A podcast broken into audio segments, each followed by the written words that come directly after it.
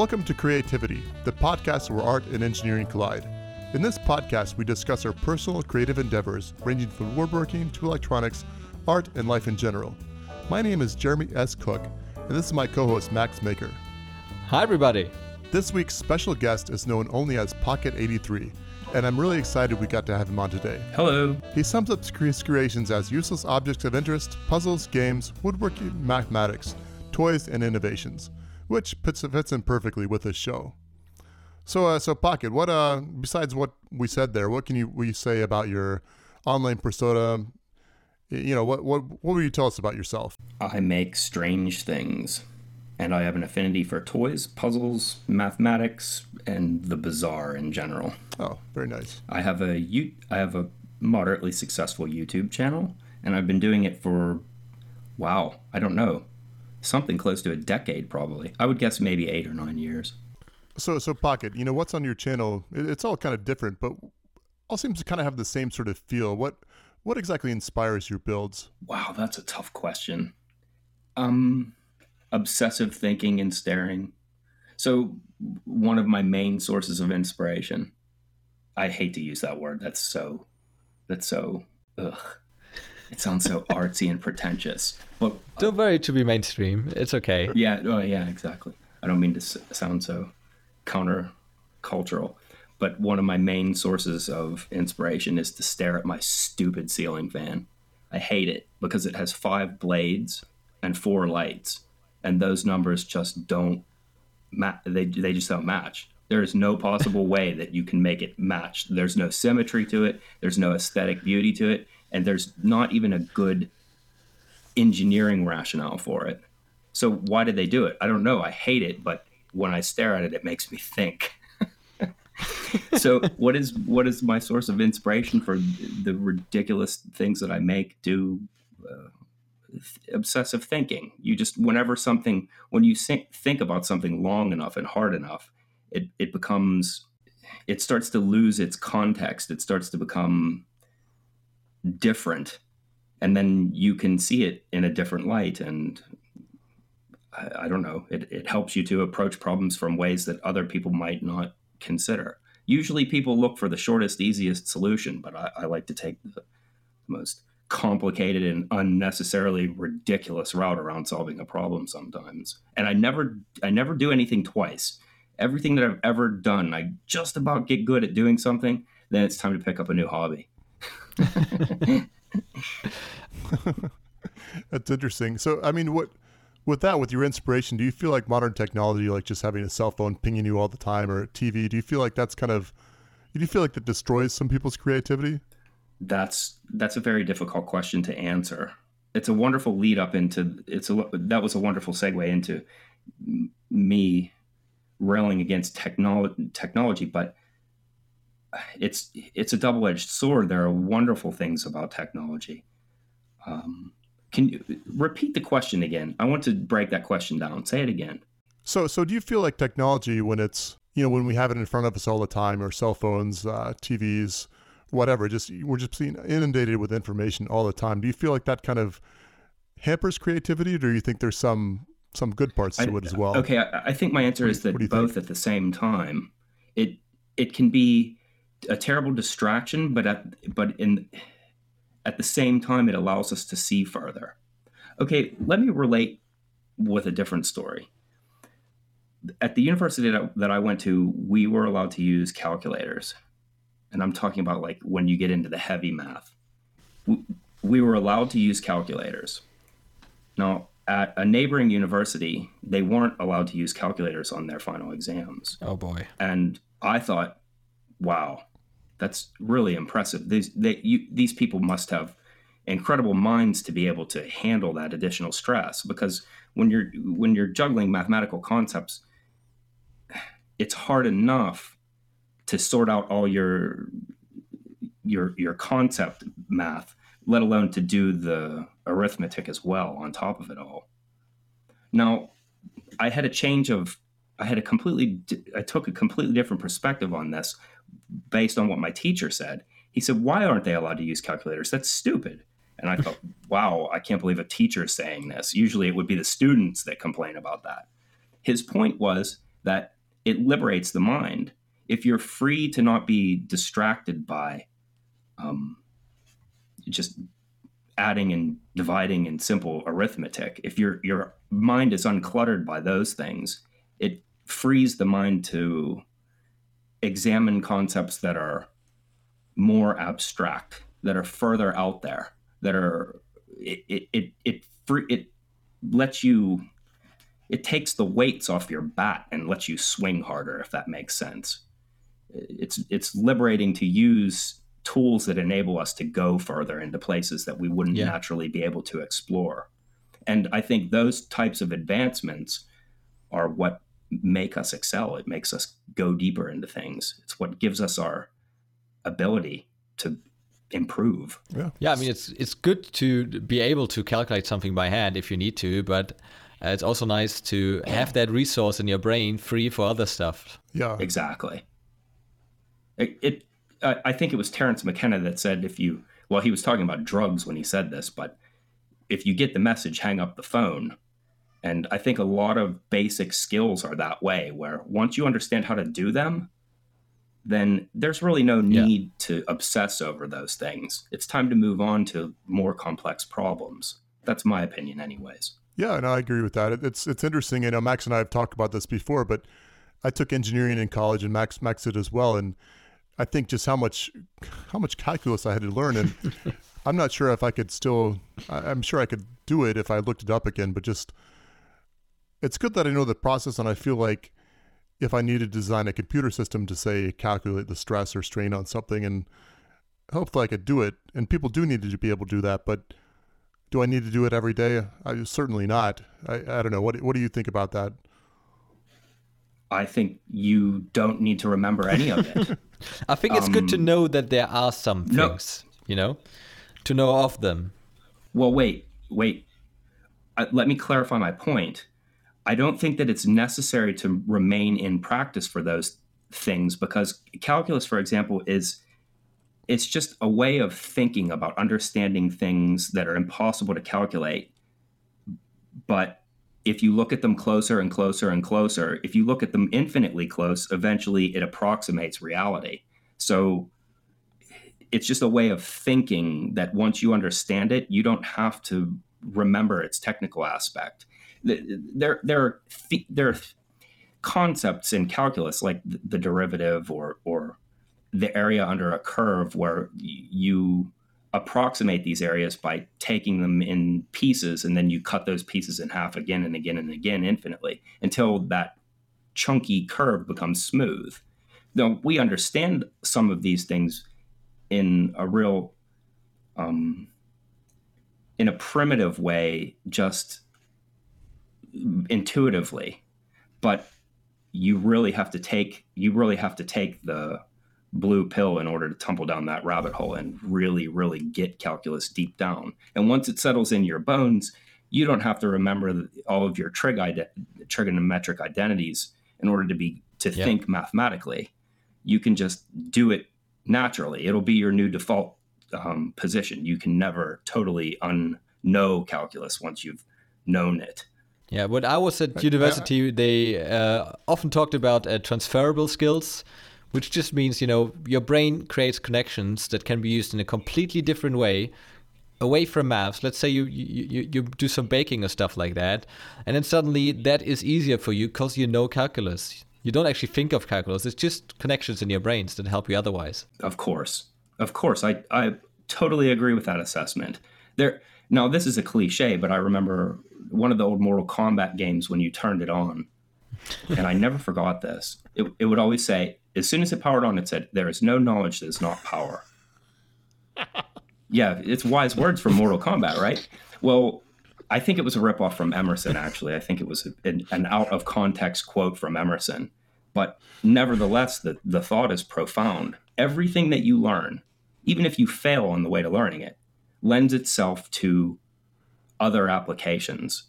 There's a universality of every piece of knowledge that applies in other domains. And I totally believe that.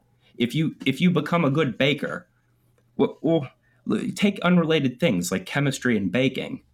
but in a way they're fundamentally the same. Exactly. If you've ever taken ChemLab, it's it's like following a recipe. And if you can follow, if you could do one, you can do the other. Now, somebody might think that there's a disparity between those two skills, but to me, there's I see no incongruence. They're like virtually the same thing. You're in a you're in a different context when you're doing those things, but it's a very similar skill set required in order to perform those actions. Yeah, I, I definitely definitely agree with that. I appreciate the uh, the Mortal Kombat reference. I haven't played that in several years, but which was the you best know, one in your me, opinion? I always what's that? Which was the best one in your opinion? I mean, I think number one was the best personally because it was just, I just really liked it. And the time I had those kind of like graphics that looked kind of like they should be real photos, but they're real pixelated. And Yeah. yeah, I don't know if you've ever saw. Um, I'm sure you've seen Enter the Dragon, some of those old kung fu movies. Yes. You, you know, I never saw those until like way later, and you see it, it's like, wow, this this is, all of Mortal Kombat takes so much from all of these movies. You know, I, I just thought that was just amazing. While looking back at it, I don't know. Liu Kang was certainly Bruce Lee, right? Oh, certainly. And then uh, Johnny Cage was uh, John Claude Van Damme, right? Is, is that? Would you agree with that? Because you know, oh, wow, that's okay. That's fair. That's fair. yeah, because he was a Hollywood guy with the. I got the cool glasses on. I'm, a, you know, I'm a Hollywood guy. and then um, who else? Uh, Kano. There was a, a, movie with Bruce Lee called I think it was Game of Death, and there was a guy that had that uh, scar or whatever. I, I don't know what uh what that was. Flawless anyway, I just victory. oh, that's yeah. And then um, you ever play Tekken? Uh, I didn't get into it so much. Okay, well, there's a character on there named uh, Forest Law of all things, and he's yeah un. It, the the resemblance between him and uh, Bruce Lee is, is uncanny. So it's anyway. I just I I've enjoyed that. I enjoyed playing it as at the time, but then you know 10, 15, 20 years later, you see these movies and you're like, wow, they took a lot of. I don't want to say ripped off, but they took a lot from those movies. It just makes it makes it kind of cool in my in my opinion. Now, to answer my own question, uh, I think Mortal Kombat Trilogy was the best one. It was a wonderful fighting game. I don't think I ever, don't think I ever played that one. PlayStation uh, One. You have but, to you know, use the greatest hits one. You have to play the greatest hits one because there was a bad response time on the Black Label version. Uh, this is something that you might not know. Most people probably don't know this about my online persona, but I'm an I'm a I'm an obsessive video game collector. I have something in the order of like three thousand video games, and I Wow. yeah, and that's not counting emulators. I, I have a quite a love of video games. Starting, Does your spouse uh, share that passion? would Well, any well, spouse share that passion? um, she tolerates it nicely. You know, I can incorporate her into certain games. There, she's she likes to pl- to play them passively, but not like I do. I suppose. But I'm actually I'm not Well, that- an that's- obsessive that's video game interesting. player. That sounds absolutely good enough. Yeah, we have to learn to tolerate our weirdness when you live with each other's weirdness when you live with somebody. But Oh, Max, absolutely. do you do you play video games? Uh, yes, uh, I I used to play a lot when I was younger. Now I don't have the time that much anymore. But I only play on PC. I never had a console, so You never Yeah. had any console. no. I, I started off playing Commander Ken. That was really good. Keen, Commander Keen is his name. It's a little bit like Mario, but I think it's the cheap knockoff version, uh, and it's a little bit Yeah, I remember that. It was a share shareware, right? Yeah, I think so. Yeah, that was really good. And then, um, yeah, Stronghold Crusader, Doom. Oh, so much stuff. Uh, Counter Strike. Um, no, how's it called? Um, Command and Conquer. That was great. The Settlers. Oh, I love that one. Red, did you yeah, ever play Red, Alert 2. That was Red my Alert- game. Red Alert 2 was my game. I that was the only one that I was I felt like I was really pretty good at. Other than that, first person shooters I always liked them, but it was I was just terrible at it. And then I guess just the strategy behind it really really appealed to me. Red Alert So- was I thought Red Alert was a Virtual Boy title. Do you remember that? It was it was um, it was a failed project by Nintendo where it was kind of like a it was a definitely early precursor to virtual reality, it was a great disappointment to it was a, it was a colossal failure on the part of Nintendo actually because it the reason it was a failure was because it was in all red Yeah, yeah. and it, people complained about eye strain and everything else. If you look at this, the hardware, it was kind of like a beta, and it seemed like it was premature to be released. But uh, it was. I loved it. I thought the system was wonderful. I own ten of them, uh, really, which is some. Yeah, which is really something because they're um, they're they they go they sell for several hundred dollars. Luckily, I bought a lot of them many many years ago. I remember back in the day when when that system was. Yeah, at some point they decided, well, this system's not going to be successful. And I remember you were able to. Remember, one of my friends bought a set and a bunch of games for like really, really cheap. Is that maybe that's when maybe that's when you bought yours? I don't, I don't Actually, know. my first one, the fir- how I even became aware of it was there was an old video, uh, an old video game developer in the in the area had gone bankrupt. They made uh, quite a few video games, PC games, and they went bankrupt. And a company that I was kind of working for on and off at the time, he the the guy in charge went to us who went to assess it. He was a buddy of mine, and he knew that I like to play games. And he called me. He said, "You have to come here now. We're going to throw everything into the dumpster, and this place is loaded to the hilt with video game related stuff." And you get, and he get he let me go in and take first pick of everything I wanted. Wow, that's amazing. I never got such an So- opportunity for anything. this no not too many people uh, uh, would it was it was like something out of a dream there were there were rooms it was it was an entire building just filled with game related things it was like they went home from the office and never came back but i know it had to do with bankruptcy there there were things in there like the thing that struck me was the clay models for the environment they had built a tape a, an entire clay model world that had a volcano or something in the center made from plasticine. It took up an entire dining room table. It, it must have taken them months to model this, and it, it all ended up going into the dumpster. So, so, so they literally just let you come in and say, "I want this and this and this," and see you later. Is Yeah. that that does Yeah. sound like a, a dream, a really good dream. I, I worked on some games when I was younger. Um, yeah, I've, I've actually, this is kind of strange. It's a strange thing to admit, but I re- my dream in life was to model three dimensional objects for video games. So when you're playing Counter Strike and you walk into this room and you're about to just start shooting everything, over on in the corner there's a lamp and an end table with some books. I wanted to be the guy that drew those. I, I Yeah, no, that's cool. It's uh, do you remember? I remember when I played uh, video games. They it just got to the point where you could destroy some of the objects in the environment. I, I thought that was a pretty neat step. I, I, maybe you, maybe you're familiar with that too. I, I don't know. Maybe you thought that was cool too when you could you could blow up the TV or whatever whatever else. Or, Absolutely. Yeah, and you always check your boundaries. What is not blow upable, upblowable, explodable? You could you could you could shoot the TV and the TV explodes. So then you try the telephone and that doesn't work, and then you're like, ah. So that's why they stopped with the effort. Okay, I'm not sure what generation you guys were from, but do you remember the game GoldenEye? That was the, the best game for this Nintendo 64. So, if you recall this, this was before there was any real sort of interactivity with objects in um, games. Like later on, you I remember s- what was the Valve game, the other Valve game, Half Life Two. It was amazing. You could pick things up and drop. I- It was amazing that you could do that. But early on with games like GoldenEye, everything just blew up. So there would be like a book on the table, and when you shoot it, it would explode.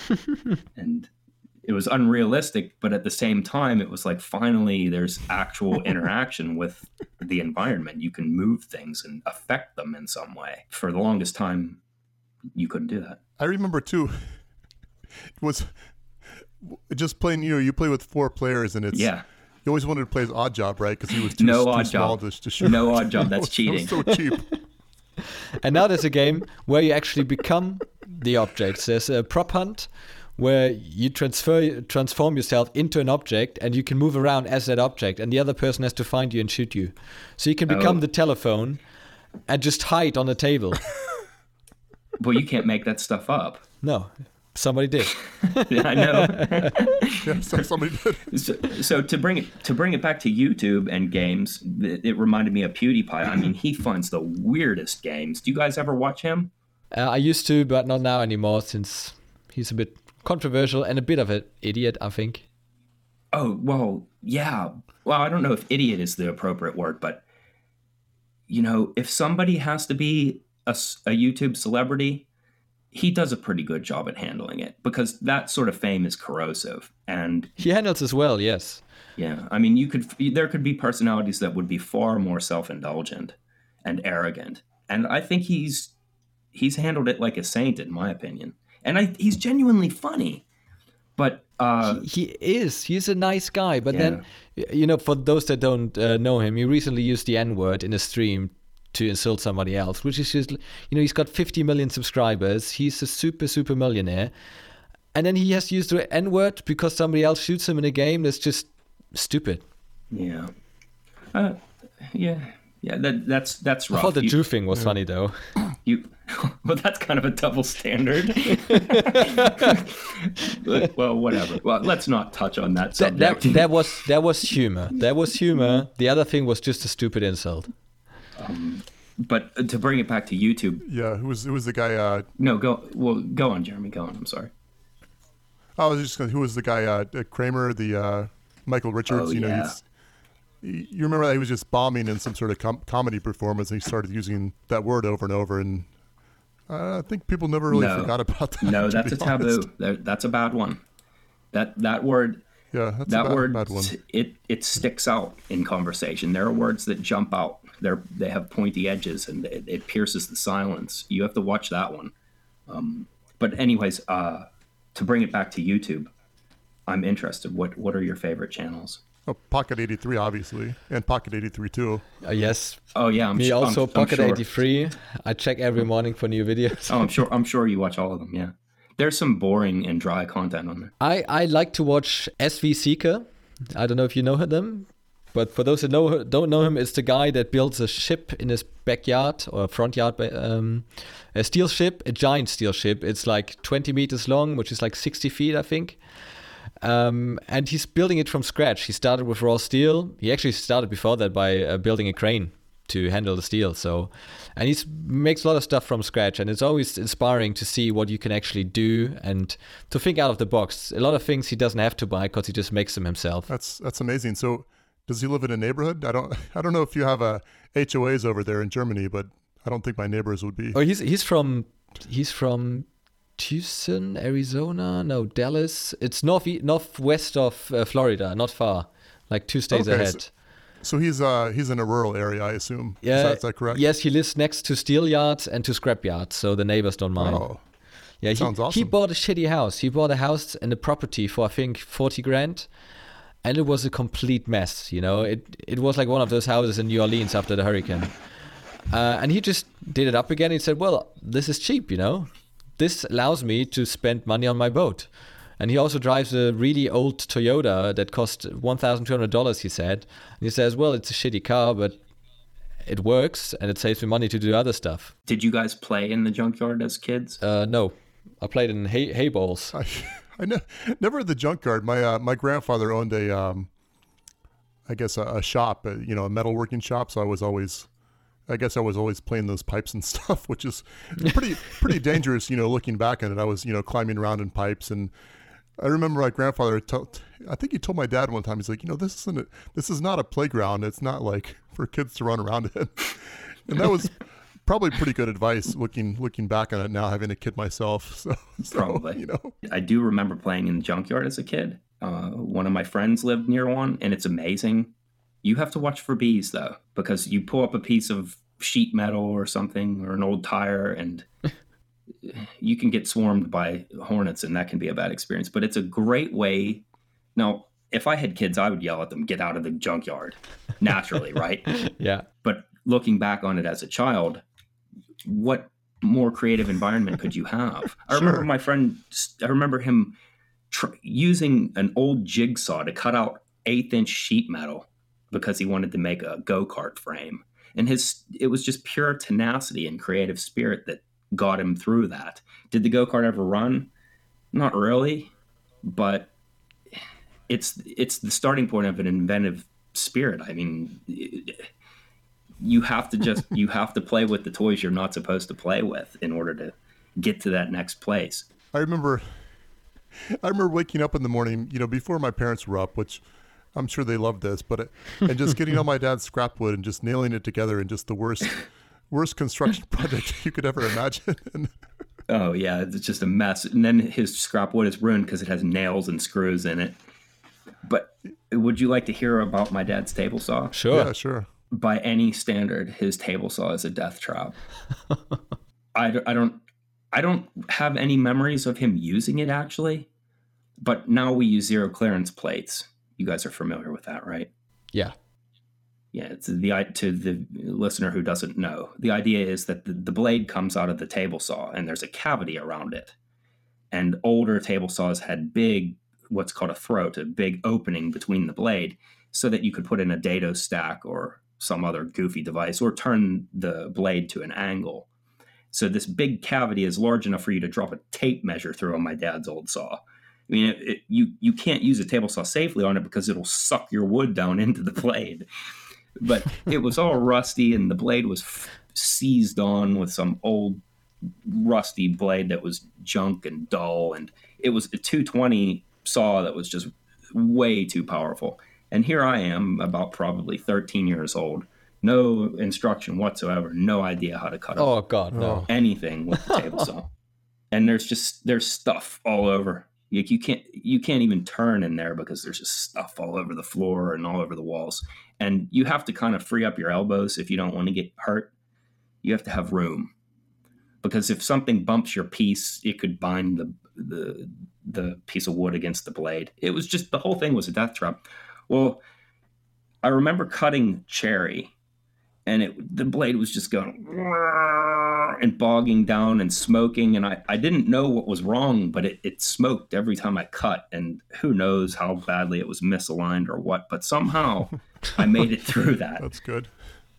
without ever cutting off a digit and in retrospect using a table saw is so easy once you know the proper form Yeah. Once you know how to do it and you understand the basic physics, it's easy. There's nothing to be afraid of. And you can mitigate risk with a few simple steps. Number one, have a zero clearance blade or zero clearance insert. Insert. Yeah.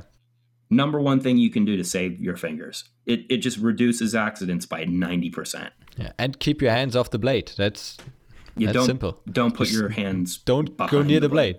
Yeah. I always use push sticks, but lots of people they don't know how to use it. They they just think they know how to use. They think they know how to use it. They use it, and then something bad could happen. So, but just watching a ten minute video on YouTube will tell you all the dangers there are, and make it safe to use. Yes, there there there are fine techniques though that a lot of people don't mention. Some, sometimes it's nice to hear. There was a tip that I always wanted to include in a video, and I I saw it on an Izzy Swan video. Have you ever seen him? Of course, I, I know I know them all. Jeremy Okay. has kids. He doesn't have enough it's, time. it's, it's funny. I make YouTube videos, but I, I don't watch that many just because, as Max said, I don't have that much time to be honest. Uh, well, I don't. To be honest, I don't.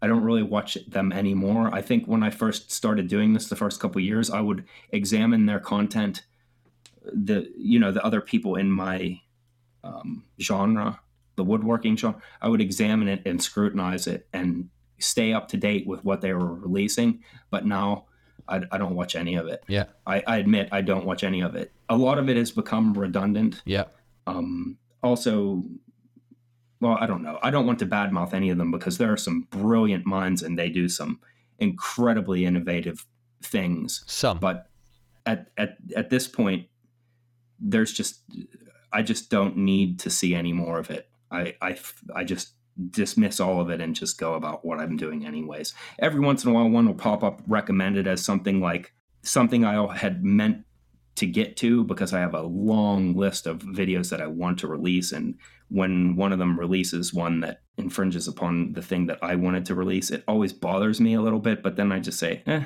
you know, it's not like any of us invented any of this stuff. We're just recycling old ideas for new presentation media. Where I no- really noticed that people are circulating their ideas is when I saw this uh, channel. Uh, I think it's TotalBoat, or that's the company that sponsors it. It's the guy that builds a, a boat. Um, his name is Louis. Oh, what's the channel name? I, I'll look it up. But uh, he builds a boat from scratch, basically, and he shows you every single step and every single trick. And he uses the tools in a completely different way than everybody else does. He, for example, uses an electric planer. Nobody ever used an electric planer in the woodworking videos that I've seen. And that really opened my eyes. And I noticed this guy, he's original all the other YouTubers, the woodworking YouTubers, they watch each other videos and they use the same techniques, the same tools, they do the same projects. and somebody else has to come along to show them that there's something else out there. So you actually learn something new after you watch all the other videos. I, I, well, I, I have to stand up for them though. A lot of them have, they do incredibly original work, and they're being careful not to not to step too closely to things that have boy, the accusations are bad. I, I mean, I remember there was this when we did the Jurassic Park cane. There was this. Yeah. another channel did another um, Jurassic Park cane thing, and the the comments at their video, it was just, ugh, just endless comments about how Peter Brown already did this, and it it was just in the in the hundreds. You can still go to see it, and you have to feel for it. It's like you you, you don't want to just not do anything for fear of being unoriginal because you're here's here's newsflash you're not original. Nothing that you do is new. There are very few cases where something is new, at least, or and even if yeah, sure, even if it is new, it's there are still elements of it that are old. You know, they come from old places. Yeah, I mean, I mean, the guy in Jurassic Park made it. The prop maker made it, obviously. So it's been done before. you know, it's not like, like, oh, I came up with a. And even when that first prop maker made it, Michael Crichton came up with the idea. I mean, sure, they make original projects. A lot of them, uh, a lot of them do. But I still see that sometimes there are these rounds of people building this. Like it's a loop. Now he builds a um, a miter saw stand. He builds a miter saw stand. He builds a miter saw yeah. stand. I've seen yes. enough of them. Same with uh-huh. crosscut sleds. Everybody does crosscut yes. sleds. Yeah, but we need we need just one more Max. So you should probably yes, you, every, every come out with. That. But some stick out that don't do them. I'll tell you this, Max. My next video is something that has definitely not been done before. it is something that when you see it, you're going to say, "My goodness, that has not been done before." It. I'll say that it uses epoxy, but beyond that. Uh, I'm closing in on it now. I'm hoping to finish it this week, but it's going to be like something like 18 minutes long, and I try not to make them that long. Has it something to do with a parabol, but, parabola? No, no, there won't be any mathematics okay. in this one. Nothing even like I was. I was thinking about this.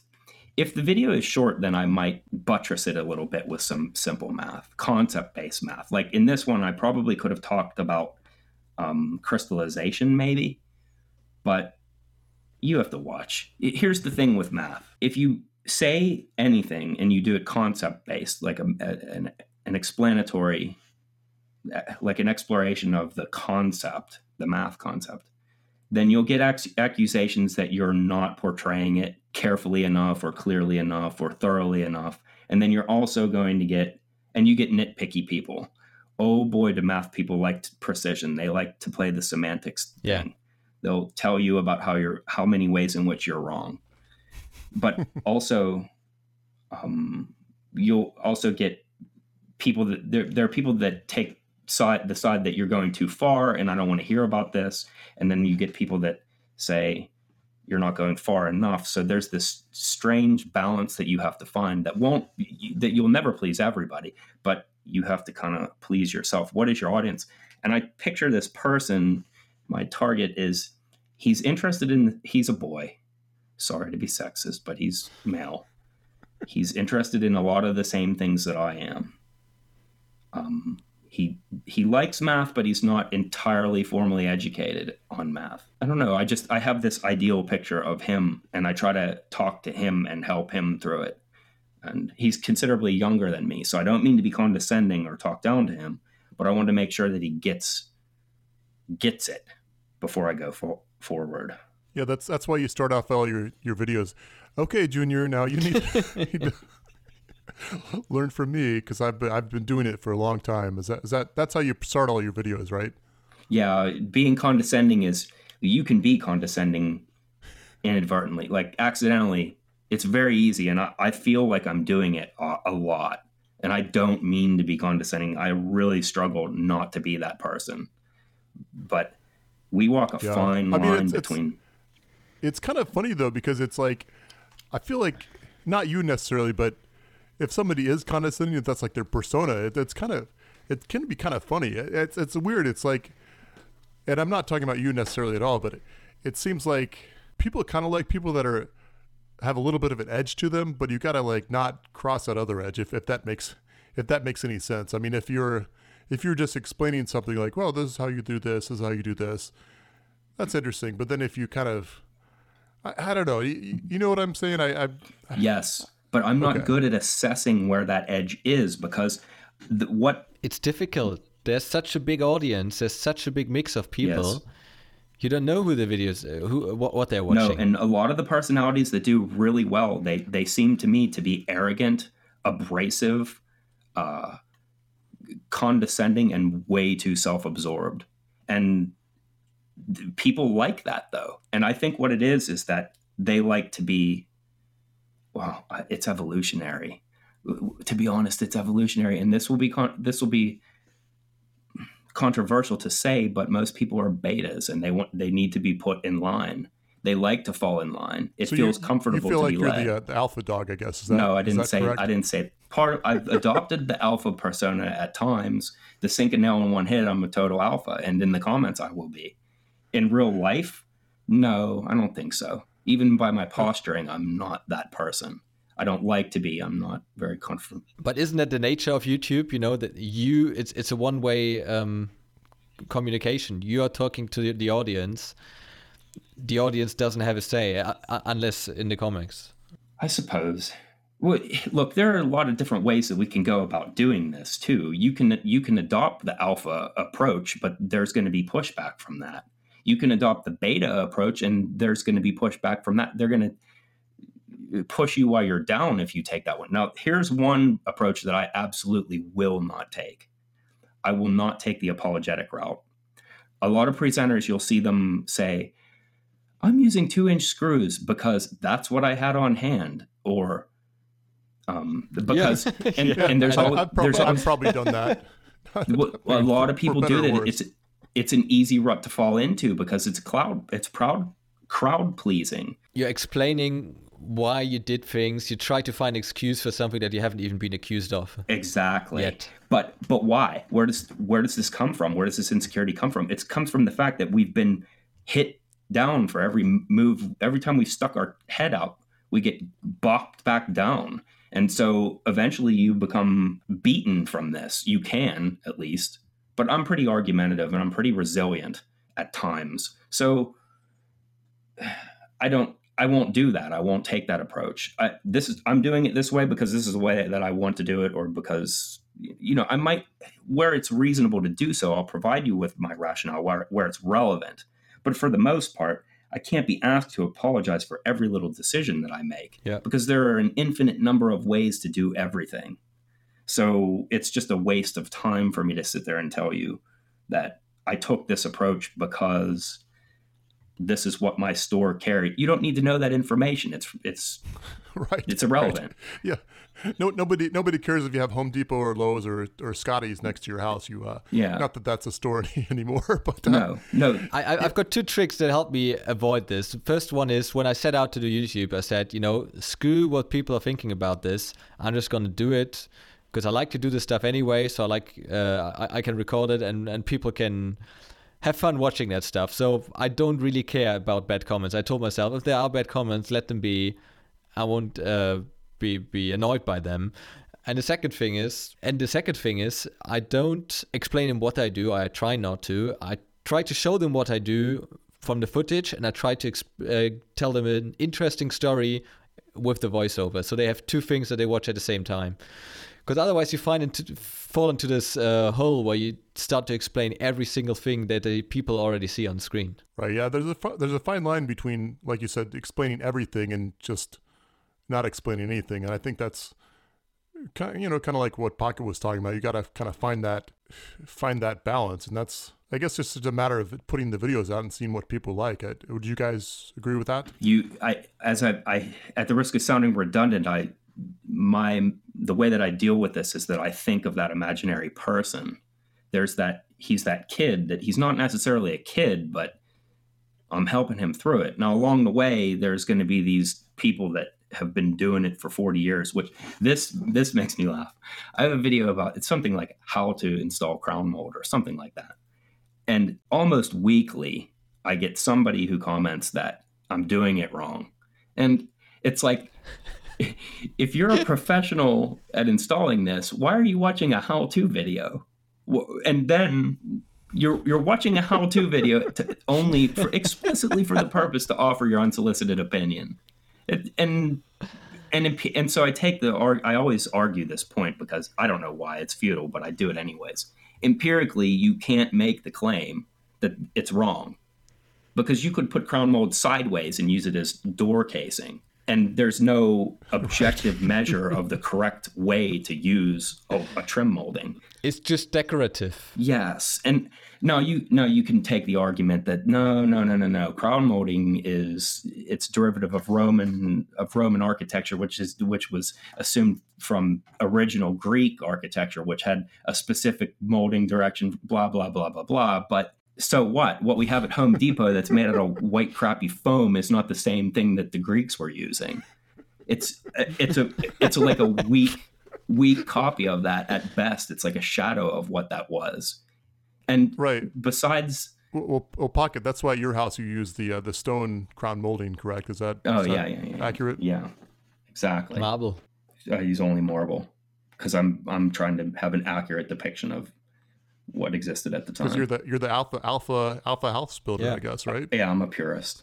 And of course, his font is Times New Roman. Yeah, and I also I also wear um. Uh, Nothing underneath. I, I, wear sandals nearly every day, so that that you know. And in case you're wondering to draw, if you want to picture of to picture what I look like, I'm a I look like a hipster. I'm a stereotypical hipster. Well, I've, I've seen a picture of you. You're uh, you're doing some pull-ups on the uh, the pull-up uh, rings. I think that's you know you do an impressive number of pull-ups. To be honest, I've I've been working on doing doing one at the gym for the last uh, year or two, and that's uh, well not going too well. At least you're making progress. You, you're going to the gym. Yeah, I don't use the gym. Yeah, and, and, and uh, last time he biked. I don't use That's the gym. Max, Max shamed me into biking to the gym because, uh, as he, you know, quite accurately implied that's that's a pretty big waste of time when you're just driving the car to the gym, you drive back, you know, you walk on the treadmill for 20 minutes and you spend 20 minutes in the car, and that's that's that's playing down my workouts a little bit, a little bit. I'd say, you know, lift weights or whatever, but you know, it's kind of a kind of waste. So, oh, well, I don't I don't go I don't go to the gym, but I made a home gym. I, unsurprisingly, I mean, if you're familiar with my channel, I'm a rather resourceful person, right? So I invented. I, we noticed. So I invented a lot of that. different ways to to target the different. Well, one thing that I can adv- advise anybody on, if you want to get in better shape, the rings. I've been training on the rings. Actually, I made a video about this just yesterday. I finished it, but I didn't release it, and I don't know if I'm going to. Why not? Because I you've got to now. Because it's you, consistent. You announced it pre- practically. Oh no, I don't. I, I make I make empty promises all the time. Um, I've made lots and lots of videos that I've never released for various reasons. I don't know, insecurities or this, some some of them have spoilers or like I said, they contain too many uh, empty promises. But the the topic was about that exercising and such, and I got into the rings. I trained uh, for three months straight, which is an accomplishment. And yeah. um, at first, you can't do anything on the rings. Like you won't even be able to hold yourself up. You could barely hang on them before you hurt. And it's impressive that the first time I tried them, I was able to do something in the order of 12 or 13 repetitions on pull ups because it's very much harder than a, a, static bar. But after three months of training, I was making a lot of progress. And then, yeah, my tendon in my right elbow went bad. Ah, mm. crap. So I'm, I'm, I had to stop. I'm stopping for now. But I did get a lot of requests that people are interested in that sort of exercise stuff just because you know I made some interesting pictures and had some good tips for things that you can use so that you don't have to go to the gym because that sound oh the idea of going to a gym and working out in public is just that's like the stuff n- uh, nightmares are made of for me. I couldn't imagine. Really, that's that's interesting. I mean, I, I don't mind it too much. I mean, I don't work at home, so Yeah. Going to the gym is the only time I get to see other other people. It seems Oh. like Yeah. it's like a motivation. no, I don't. I don't see other people. I don't like them. Uh, that's, that's, I that's avoid fair, people I at all. I am kind of reclusive anymore, to be honest. I've become. I used to be quite the social bug, but n- not so much anymore. I think that's a that's a the result of age, though. As we age, I think our social lives take less and less uh, importance.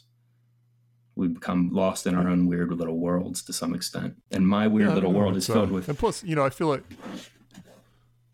Go on, go on. I apologize. Okay, I'm not a good podcaster. yeah, We- it was we need tough, you that. know, because if we were And that's- if we were that's sitting here the- next to each other, you'd have some some uh, was it visual cues, I guess. Say, okay, uh, hey, here I am, and I don't know. It's it's very subtle. It's not like you can see me opening my mouth or something. It's I don't know. I guess it's just something you gotta gotta used to. I- no, I we would we would have to do it many times before we don't trip over each other. Um, we're at 50 minutes or something, Yeah, and yeah. that that's just not sufficient. This is a skill that you would learn after. If you you watch Joe or listen or watch to Joe Rogan? I mean, he's very skilled. No, I, very little. I, I used to. Well, what, what's that? The comedian? Oh, it's Seth Rogen.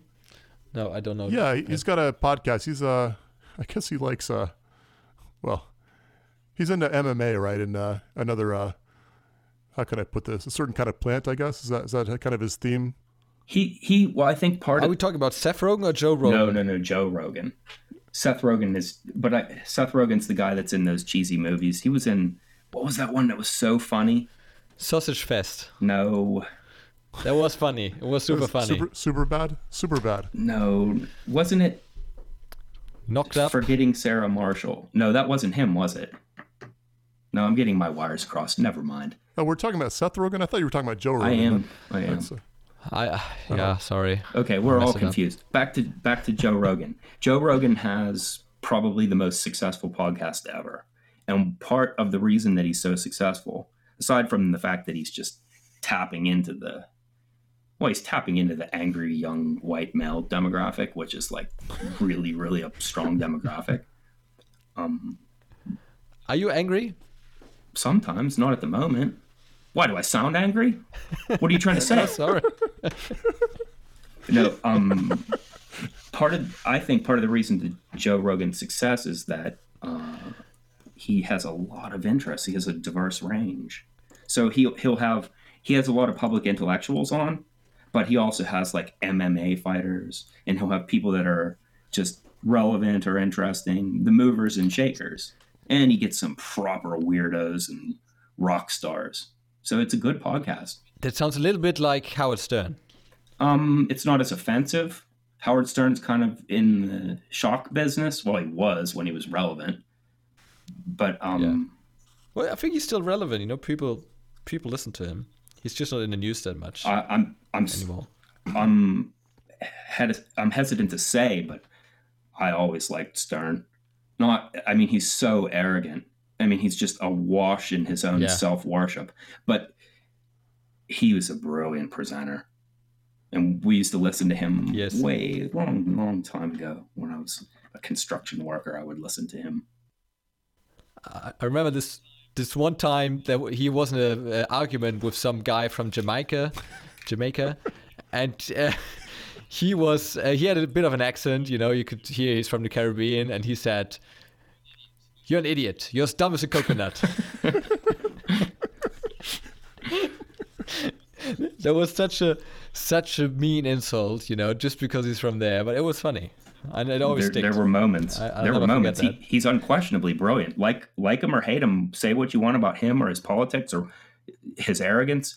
He's he's brilliant and he's a wonderful presenter. There, he- here's the thing that we don't get most of the time. We see people like PewDiePie or any other somebody who we, we want to believe just because we don't agree with what they do entirely that they somehow haphazardly stumbled into their celebrity and they didn't earn it nonsense usually people have something original about them that lends to some reason to view them or listen to them because they have some something to add something different something special or unique. And uh, I, I really do think that even the most awful, mediocre pre- presentations are there's some reason for them. Have you heard of this guy named Phil Hendrie by any chance? Mm, no, I'm not sure. He had a radio show, and he would just think about brilliant presenters. He would do three or four different voices at the same time, and he would have a, a guest, a quote unquote guest on that would just have some really offensive idea, right? and he'd be interviewing him, and then callers would call in that didn't really get what the show was about and just just berate the guy about how terrible his guest was and how he should get off the air and stuff. It was uh, I really really enjoyed that. So, oh, he did. Well, yeah, I, I thought it was thought it was good. Okay, so well, I mean, anything different is sometimes things that are too different though. They're it, the charm will wear off as fast as it well, Stern wasn't the case. I mean, he lasted a long time, and you would think that this is just shock trash and that it will wear off, but there was something about his presentation that really had some longevity. Um, but back to Joe Rogan, my my point with him. Actually, I don't remember my point with him, other than I do frequently listen to his podcasts, especially when he gets the smart ones on. I like those celebrity intellectuals like uh, you know Robert Sapolsky and Sam Harris and Jordan Peterson, you know those types, the science science slash you know interesting stuff, especially where it bumps into philosophy. I, I really like that. It's one of my ongoing passions. No, speaking of Jordan Peterson, are you this he when in preparation for this this morning I looked around. One of his memes is to clean your room. They turned it into a meme he's fond of saying clean your room and it's a metaphor for you know get your house in order and uh. and promote clarity of thought and i don't know it's it's i don't know you have to listen to him but it, it's a metaphor i believe but i was laughing to myself while i was doing it this morning i'm cleaning my room like if i'm going to give a clear presentation and and make some sense with these guys then I should probably clean my room. And in doing so, I spilled my coffee all over my computer, everything. So, so wait, you literally cleaned your room? Because I, I, I think that's that's awesome, or or figuratively, I, I can't, I can't yeah. tell. Yeah, but I attempted to, but then I spilled my coffee, and so I ended up in more of a disaster than. I'm sorry. I, I feel like I don't know about you guys, but as an engineer, I feel like I have a hard time picking up on sarcasm sometimes. Do you, you find that's the same with you, Max? Or uh, maybe, maybe, maybe being very literal is a uh, is a German thing. Maybe that's some of my ancestry coming back on myself. No, I, I mean Pocket Pocket just there literally said he thinks it's a metaphor, but still he actually cleaned his room. So he gave us a false impression. Yeah, I'm, I'm I apologize for that. I do not have uh, I do not have an impeded sense of sarcasm. I think I'm very good with sarcasm. How good am I at detecting it in other people? I think pretty really? good. I think I do pretty well with it. I don't think, actually, I pride myself on considering myself to be quite advanced with sarcasm. In fact, on my channel, I've already released two series that were s- satirical. oh, I noticed them. And and you want to talk? and your audience didn't no, like them that no, much, did they? Not at all. Not even a little bit. Dude, I, have reaped the whirlwind of hatred for that. I mean, it it's yeah. it stunted the development of my channel for for three years. And I thought, why does he keep doing it? Just stop. I'll tell you why. Well, I guess I guess your audience to, to is not to, uh, and, can't and pick I, up on it. Well, is that is that the what you learned? It's some of them do. Some of them loved it. They they were totally on my side, but most of them hated it. And the messages, I got death threats over it. The really? hatred, just pure. Deaf threats. What? Yeah. Well, why don't you know? Don't these people have Oh, a better, some guys- better stuff to do with their just time than unsubscribe. give death threats to a, a random guy on the internet? I, I mean, I mean, what what are these people doing? I mean, what do you do for a living when when all you have to do? You just think they had something better to do with their time than make death threats to a guy who gives you his content for free on the internet. You, you know what I mean? I, I have to say, it was pretty annoying though. Like the first video was clearly satire. What do you mean it was annoying? It was brilliant. No, no. Well, the first video, I- could clearly see. Okay, he is raising awareness for a problem on YouTube, which was probably clickbait or something like that, or Wait, wait, wait, wait, wait, wait, wait. Back up. To which series are you referring? Oh, I don't know. Okay, because I did it twice. The one time I, I, I, I told them that this is going to be a video game channel now. And I reviewed old games, and it was so dry and boring and bad and awkward. It was like, I, I think Andy Kaufman might have laughed if he saw No, it. I, I don't think I meant that one. I meant the one where it- it was basically like bullshit videos. I'm, yeah, we're the, not saying bullshit on here. The clickbait they were nonsense videos. Yeah, clickbait videos. Yeah, well, the, uh, the mark of good satire is that it, it it is social commentary. I mean, I I was It- it trying to make I was trying to make a point. But the thing is, I got the I got the point from the first video, but then there were like ten more. to the to the point where the people said like, okay, we got it, you can stop now. Yeah, And I but- thought, okay, after all these comments, surely he would stop now. And then there was another one, another one. But the thing is, I didn't even release all of them because I had to stop because the the V trail was it was awful. I mean, there was one comment from one person that hurt, and I, I mean it like genuinely hurt. And What what did he say? See, he- what people don't realize is that those those videos still exist. They're just no longer public. So I leave them there as a repository of hatred that I once in a while go back and revisit and read the comments to remind myself No. that um, they don't really like me. Are you going to share what what what it was that hurt? No, because I don't want to. I don't want to. You know, I don't want to send Don't wanna everybody reopen after that certain wound I understand. I understand. But uh, Is that um is that where you the source of your video where you were just uh, making fun of all the trolls the whole time? Because I that's you know as, as much as I like your technical videos, I I feel like that was one of my favorite videos. like Go troll yourself. was that the was No, that what he's it's called? talking Go about troll the- yourself. No, no, no, no, no. Jeremy's talking about one where I just read offensive comments and then I made commentary at the end about what I thought about what this is doing and why we should have respect or something. I can't remember, but you know, my, my, my position has changed a lot and I'm almost hesitant to express my opinion because I feel like it will become misunderstood or I can't get it all out there without some of it being taken out of con- context because it's i think at this point it's pretty nuanced i've learned so much about i don't know what makes people angry and what how to what extent they're allowed to voice their dissenting opinion but pure hatred and pure just Yeah. anger. I, I see no usefulness to it, but I have to say this, and I preface every time I d- move into this discussion, I have to preface by saying that I'm an extreme adherent or advocate for free speech. I don't want to suppress free speech. I hate doing that. Like on my second channel, I don't. I don't remove comments on my second channel because most of the people there are, well, it's just not the general population Yeah.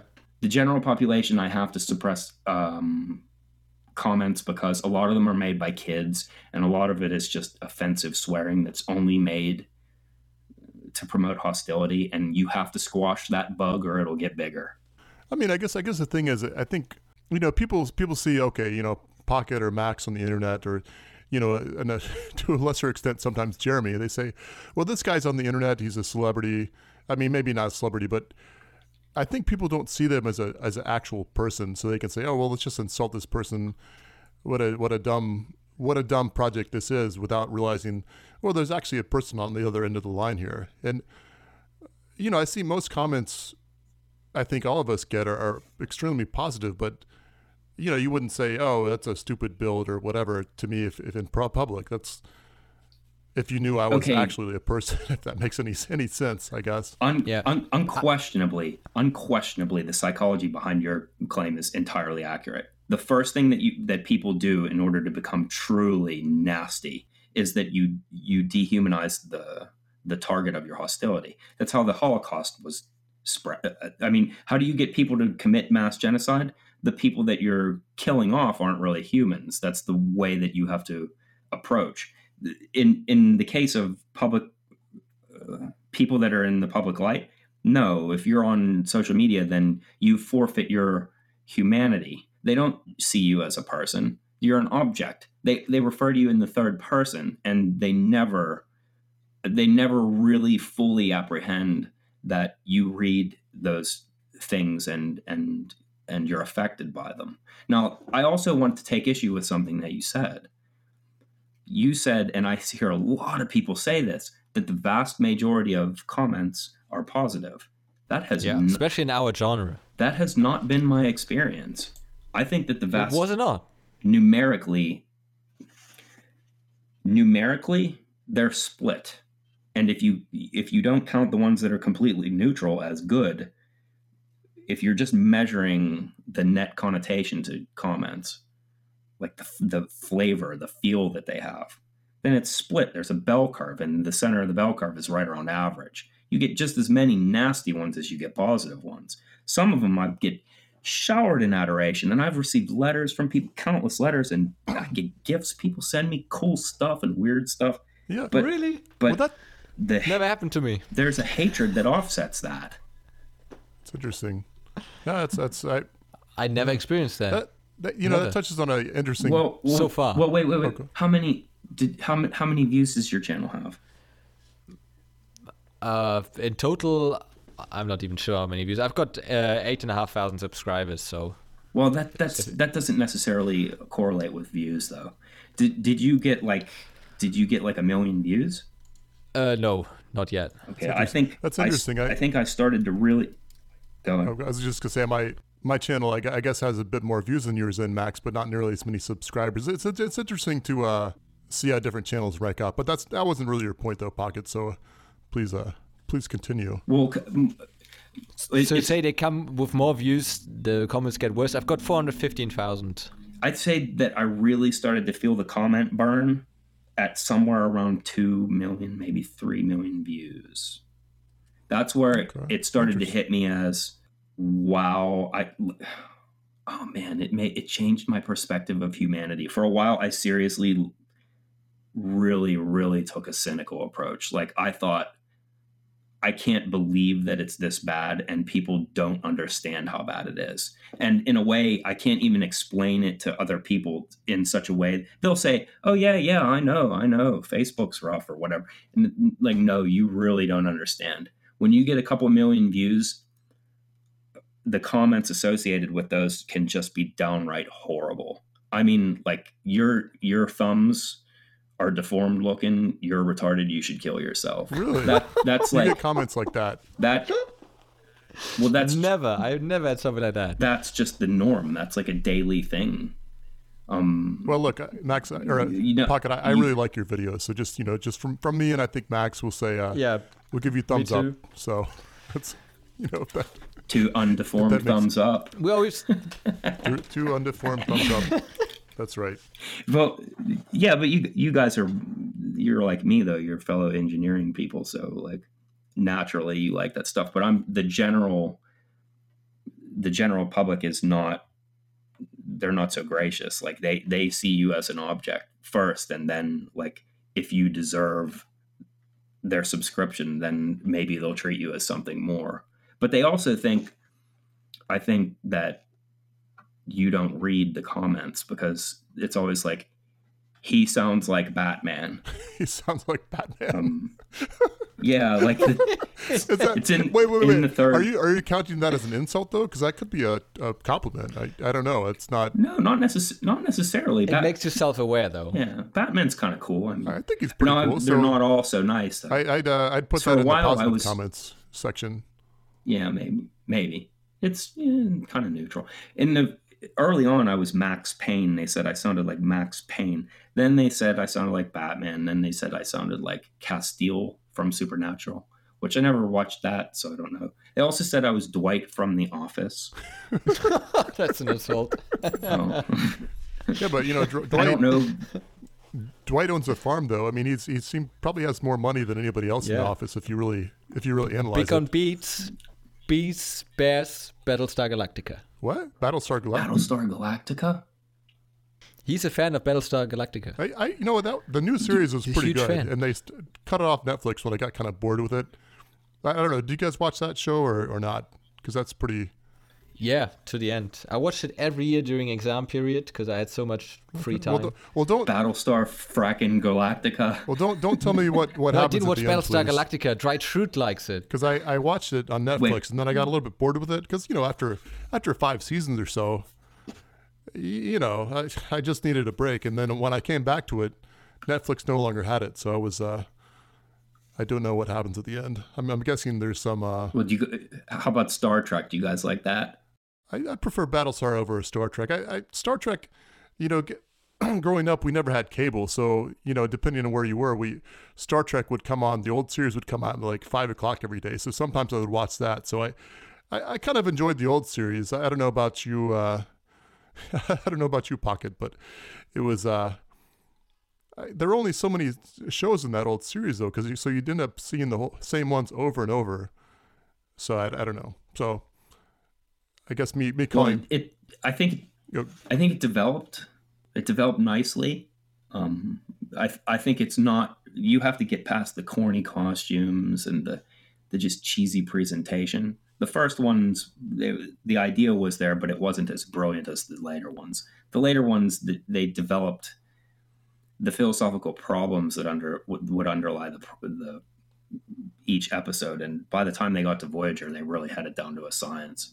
I mean, it was they really made um, tough philosophy problems approachable to just your intuition. I mean, you could really see these problems start to emerge, and I thought it was just brilliant writing. Of course, it's so cheesy. I mean, it's so tacky. It well, Klingons and stuff. I mean, come on, give me a break. But if you really think about the underlying problems, there it's a brilliant show. So You know- I, I, I'm a fan. I was at a Star Trek convention Okay. once, as a matter of fact, and it, that's you'll see some proper weirdos there, man. People walking around like Worf and they shave their head. Remember in Big Bang Theory how they went to the they went to it and they dressed up like oh man, it is that bad. And I think they got their car stolen or something on the way there. You know, you know, my, my problem with Star Trek, like I don't know, I guess you're talking about the original series, right? But or, or, or all of them. Mm. What are you?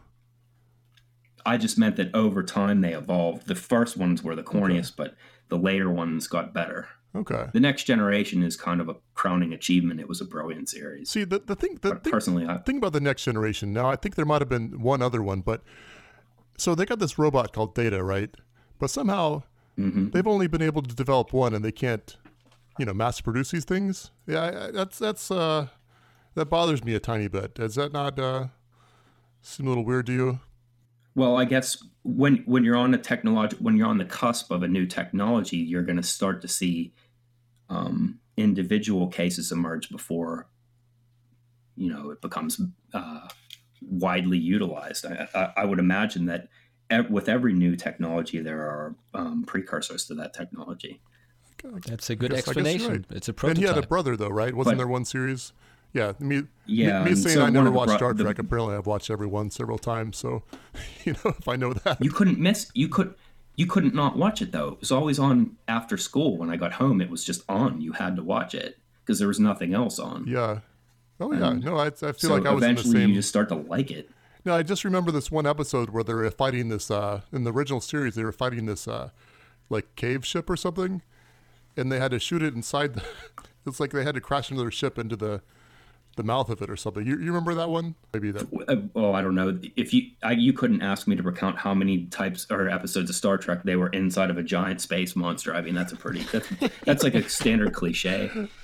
All right, good good point. So I- you're I gonna have to give I me looked more it up than one that. time and I think I don't remember, but there were just hundreds and hundreds of these episodes of Star Trek. I mean, I think It was like 300 episodes, maybe. Maybe it was 600. I, I'm sure somebody can tell us in the show quite- comments if that's a if that's a thing.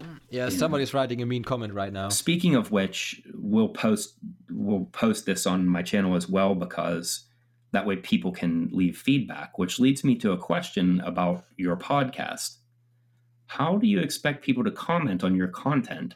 Oh, they can comment as long as they stay civil. But where? They can comment on SoundCloud and they can comment on Twitter to our individual accounts. So that's Jeremy S. Cook and Max underscore maker underscore YT for hmm. YouTube.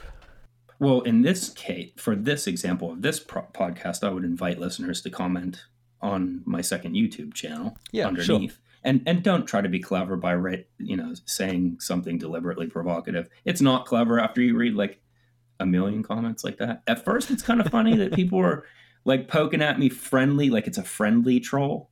It's like, hey man, you sound like gay Batman. wink, wink. and it's like, I get it. I, I really do get it that it's like a pl- it's in jest. It's I told you I, I'm good at picking up satire. At least I'd like to think that I am. But yeah, it's after a while it all becomes the same. And there's this also this internet ad. It's just called Poe's Law. Are you guys familiar with that? I, I think so. Is that the one where eventually it goes to uh, Hitler or something? Is that is that where? No, no, no. I know what you're talking about. Though, no, that all all internet discussions eventually degrade to talk about into yeah. All arguments eventually degrade and to the point where they use um, a Holocaust reference, at which time you forfeit the argument. But no, that's not what I'm talking about.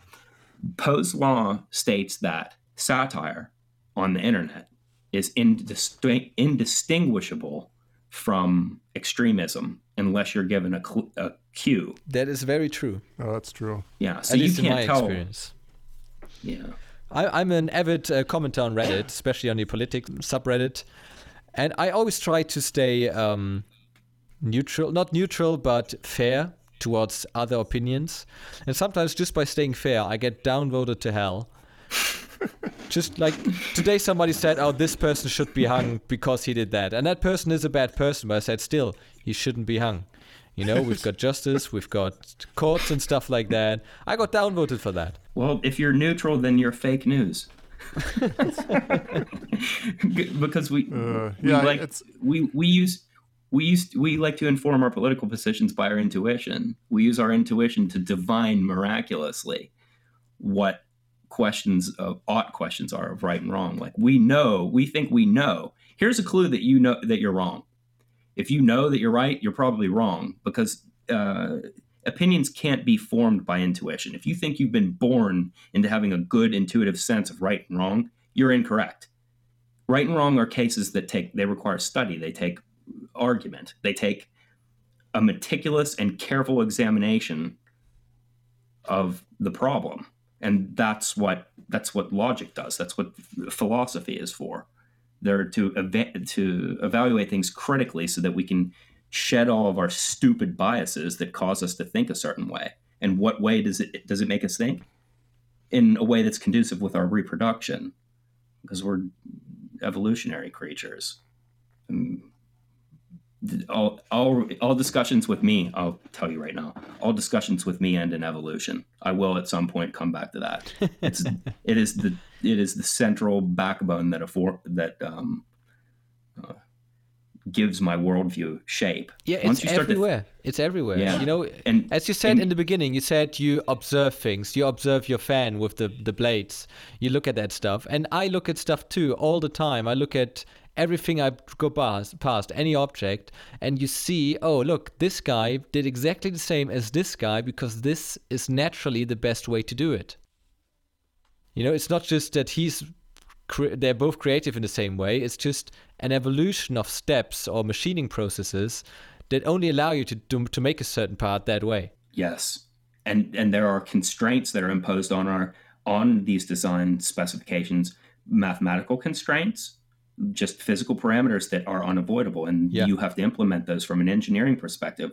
But also, I'm talking more in like not just the biological or engineering sense, but uh, evolution also applies in a game theoretical sense, where many things uh, are inevitable just because you can predict them the their economic validity based on just laws. Evolutionary thinking is a very useful tool because it applies to so many just fields of inquiry. Like it, it's just such a beautiful thought. And we eh, here in America, we have a lot of people that reject evolution, and there's only one way to really reject it, and that is to not understand it. Because yeah. I think it, it sounds so easy. It's like, oh yeah, survival of the fittest, the strong survive. That makes intuitive sense. So you think you know everything you need to know about evolution, but actually, uh, there's a lot more to it than that.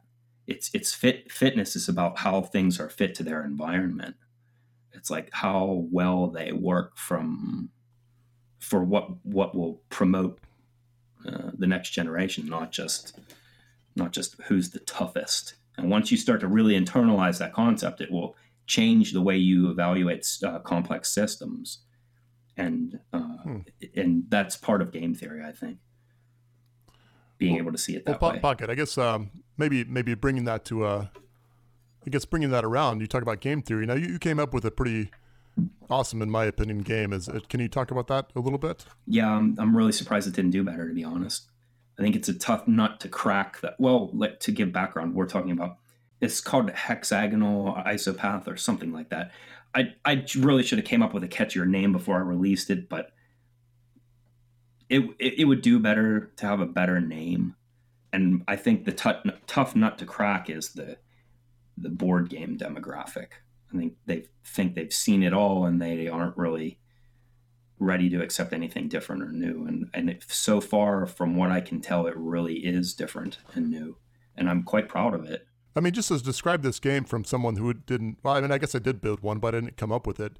You know, it's a it's a big hexagon and a bunch of little hexagons underneath it, or that sit on top of it. You start on one end with a with four pieces. Other person starts on the other end with their four pieces, and one side can only move on top of them. One side can only move on the bottom of these. And you know, besides just having an interesting gameplay as as Pocket's describing, and to me, it's just the way the hexagons fit together are just just absolutely beautiful. I just love the way it. I, I don't know, maybe it's the engineering in me or just the. I just think it's a cool shape. I mean, even if it didn't actually play a game. We, we'll add a link to your videos uh, in the show notes for those that are interested in this game. Yeah, and and because I prefer visual aids, if you're watching this on my YouTube channel right now, there will be a picture of the game board I love visual aids, so the podcast format is kind of difficult for me. I like to. Exp- I'm a visual person. Yeah. I'm an object worshiper. That's, I think that's, that's the us, whole, you know. I think that's the whole. That's why we're engineers. Yeah, well, you have to be. You're engineers. You have you have to be. You you love the object. It's it's a celebration of the object. And some, I get comments about this sometimes where oh I love that. I can't explain it, but I love that feeling or that yeah. view, and I get it. I get it. I get the that you like seeing it. A lot of channels don't do the re- they don't give long re- uh, reveals, and you don't get to see the object enough. I don't need your explanation to make the object you're yeah. featuring. I just need a picture of it. The, the the explanation is this is for beginners, but I've made so many things over my life that I just need a picture of it.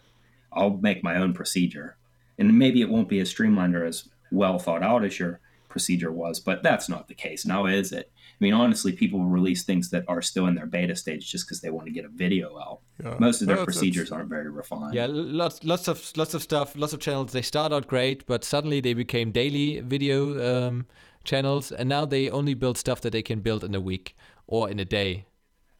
Yeah, isn't is. that isn't that sad? Isn't that sad? Because they don't.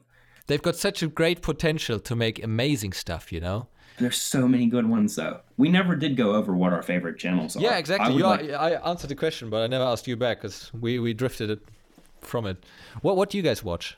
Okay, so so honestly, I'm I'm not even making this up, but I really do like your channel quite a bit. I, I it's like um I, I think I mentioned I don't watch a lot of YouTube channels, but I think I like your second channel a little bit more just because it's it's kind of quirky and has you in it more. And you know, you never know what kind of weird stuff you're going to come up with. Whereas the first one, it's a little bit more, a little more I don't want to say formalized, but just I don't know. It, it's a little bit better, but at the same time, it's not. It doesn't deviate enough as off the cuff, if that makes any if that makes any sense. And I think that only appeals to certain people. But I, you know, I like it myself. I like the second one better too, but the first one, I don't speculate in the first one. That's the difference. like the first the first one I stick to the bare bones. This these are the facts. This is what I did.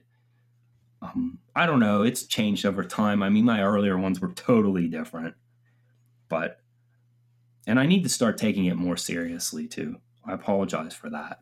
Well, that's uh, hey, you know, whatever. Like the whole thing, I should I should take it more seriously. But it, there's this part of me deep down inside that's like, come on, man, you're just putting stupid videos on the internet. You you can't treat that like a real job. You can't take it seriously. Well, but that's part of your style. That's why people subscribe to you. That's what they like mm. about you.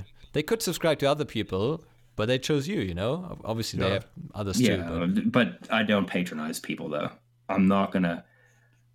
Here, here's. I always think of that just horrible cliche that's, oh my god, you guys, update. hi and- everybody, I bought this beautiful watch. Here's the link on Amazon to buy it. Yeah, and and So- I so what- understand their struggle that, that that they you know the struggle with advertising and the struggle with having sponsorship and putting a a, a blurb for a product in the middle of your video presentation, but ah, I'm so hesitant to do that. I never even monetized my ch- channel until I had like well into several million views, and nobody remembers that now that I lost thousands of dollars of revenue just because I was stubborn. And I still don't take. I don't have any sponsors, and they even send me stuff. I, they send me like they send me all sorts of cool puzzles and stuff. Lots of puzzle companies send me puzzles, and and I I should do the sponsorship. And there have been puzzle channels I won't mention their names that have by far passed me up, even though I was doing puzzles a long time ago.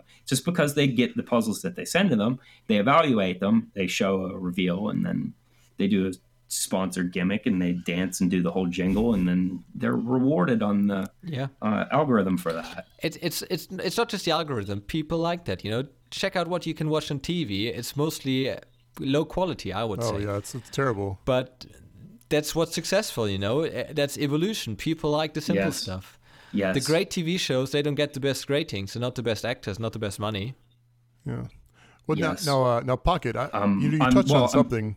Oh, go ahead. Yeah, well, I touched on lots of things. That's my style. We're gonna have to leave lots of loose ends. That's just. It's like my garage. Well, two things we have to talk about money and. Um, Money. And what is your favorite channel? Oh, by the way, to, to finish off the money, basically, uh, yeah, me and Jeremy, we make almost like nothing. Oh, from your YouTube So- channels? Yeah. Well, you have to keep doing Yeah. it. You'll make money. I know, of course. But, but you know, having your kind of problem, I would be happy to take it. Fair enough. Just keep just keep making content. You'll do well. You're well. First of all, you're you're destined for success. I already know that. Well, we stay but at you it. also you know, you have a clear presentation. Um, you if you would have been in this game earlier, you would you would have excelled. It a lot of it. No, really, you did, you got a late start. Like you you missed the Thank you. the bubble. I was in it early, but I didn't take it seriously. If I would have, then I would I would have a substantial channel at this point. Yeah, but I mean, you have Right now, I'm in this 140,000 subscribers, right? It, so that's, I mean, to me, that's a pretty good channel. Is that not? You're, you I have a don't- no, it's- substantial channel. It's closer, isn't it? No. It's. I thought it was like 190 or something, or 180. Oh, okay. Well, yeah, I, I guess I that have no idea. I don't. I don't. that buffers my point even more. don't mean, you, you have I a don't pretty know. pretty substantial channel. Is that you don't consider that successful?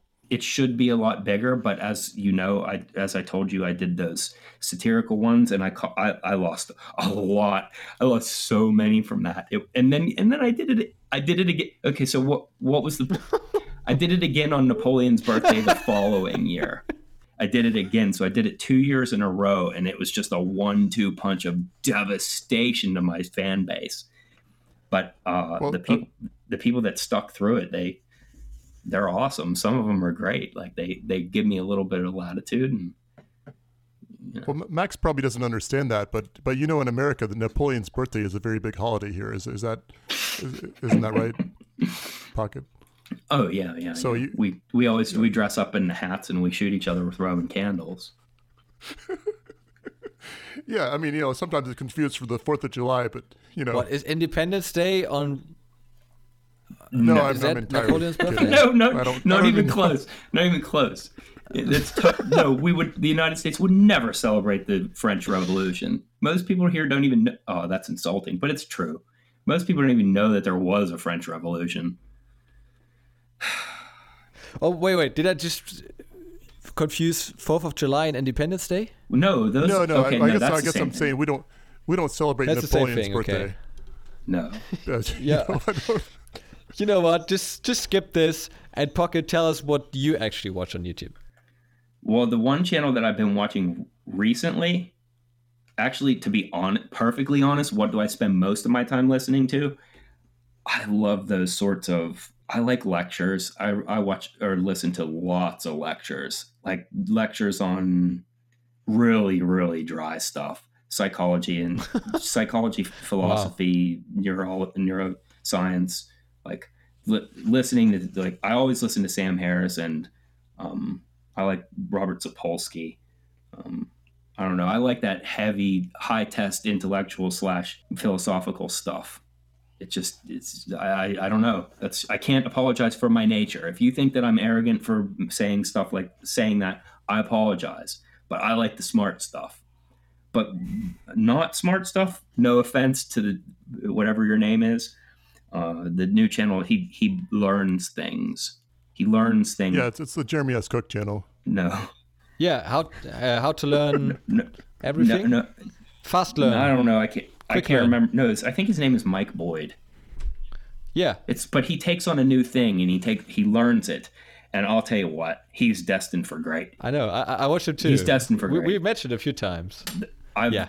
I've he's just brand. I've just started watching him. I mean, I think his channel is probably not much larger than mine at this point, but he's destined to surpass me by like a like a exp like a by a, two orders of Oh, magnitude. he's got five hundred thousand Oh, see, uh, wow. So okay, yeah, he already. You, once it, it's like Yeah. a rocket ship. Once you get the thrust, you're gone.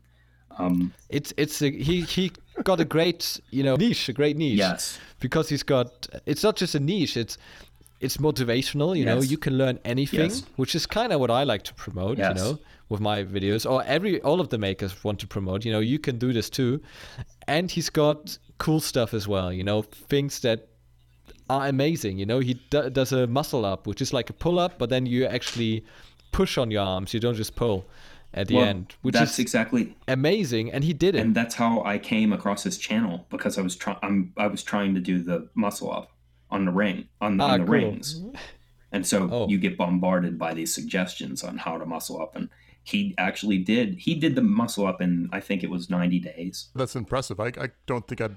I really, I honestly don't think I'd ever be able to do that. Yes, you can. Yes, Yeah, you but he was It's just like an average anything else. guy. It's a You skill. can. learn it. He learned how to break a glass with your voice. Took you like four hours in total. Really? If you're It's a really annoying video to watch Yeah. because he yelled at the glass all Well, the you do have to kind of skip through parts of his videos just because they get tedious but it's still it's amazing content he is not my favorite channel he's just the channel that recently i've really been captivated by my favorite channel overall there are two answers to that unquestionably favorite channel is vsauce i think i identify most closely with what he does i think i'm most similar to him i think the things that we're interested in are the same but my favorite in are That's really interesting because, you know, he's got 12 million subscribers. who vsauce Vsauce, Okay. yeah. so So it's actually it's actually something that can relate to everybody. You would think that an intellectual channel would be so that successful. Well, if you watch his early videos, they weren't intellectual. They were just downright trash. I mean, he, there were like video games and memes, and and it doesn't matter. He's he's interesting and he's a natural presenter, but he, he has a he has a, an inquisitiveness to him that's brilliant and childlike at the same time, and he has a he has a profound grasp of mathematical and philosophical concepts that should be foreign to somebody his age. He's brilliant. I, I, I just deeply admire the, the man. But in, in our, um, what do you call it, genre, though? In the woodworking, engineering stuff, I've quite, yeah, I have quite a few favorites, but I do have a clear favorite. There are three, in my opinion, that really informed and changed what it is, like what we're what people are doing now on making stuff in YouTube. And I think those were now. Before I even say this, I, let me let me first start off with a disclaimer that my experience is limited. and um, you know the the number of videos that I've seen are different, and I was staring at a different screen than you guys were. So everybody's going to have a different opinion or take or, on this. But but let, let me guess one. Okay, go ahead. Is Matthias Wandel? Well, that's that's the easy one. I don't think. Okay. I don't. I, I think just he's I, I watch all of his videos too. I just didn't mention him as my favorite because I think he's so big he doesn't need any uh he doesn't need a plug, you know. I like to be okay. If I'm going to be asked to talk about him, then I'm going to have to explore both sides of it. For one, the positive aspect, I could just shower him in praise. What he's done for the medium surpasses what anybody else has done it he's yeah. he's made a repository of useful information that is bare bones stripped of BS and just gets straight to the point for people that want to make or reproduce his experiments. He puts them they're clear, they're concise, they're logical. It's easy to follow, easy to understand and innovative and his range of expertise is just unparalleled. He's brilliant. Yeah he's brilliant. And yeah, he is. I can't keep up with him because he's many years older than I am. So in a lot of ways, I'm just I have to be in his shadow. That re- leads me to the negative aspect of him. I don't think he likes me. me neither. Me neither. What do you What do you mean? I, I once I once I once sent him an email. Uh, it was quite early on at my you know woodworking career. Let's call it that way. And I said like, yeah, I need to fix metal brackets to really thin plywood. What's the best way to to to fit it to the plywood so it doesn't rip out? And his, his uh, reply was just screws. no, no, no, no. I don't think that's fair to characterize him as not liking you over that. His his brevity is um, symptomatic of a of a person that's just in inundated with just these basic like an endless series of basic questions where people just don't even try to help themselves. And, yeah. And if anyone gets it, I couldn't imagine anyone getting it worse than him. So why do you do you think he doesn't like you? It doesn't matter. It's irrelevant. It's I I'm for I'm forced to be feel in a way like I have to be careful that I don't copy what he does too much because my goodness am I interested in exactly exactly the same things he is. I mean, everything, every single. I had so I have so many videos that I haven't even released because they'll just be like, "Hey, Matthias already did that." Yeah, you know, like no kidding.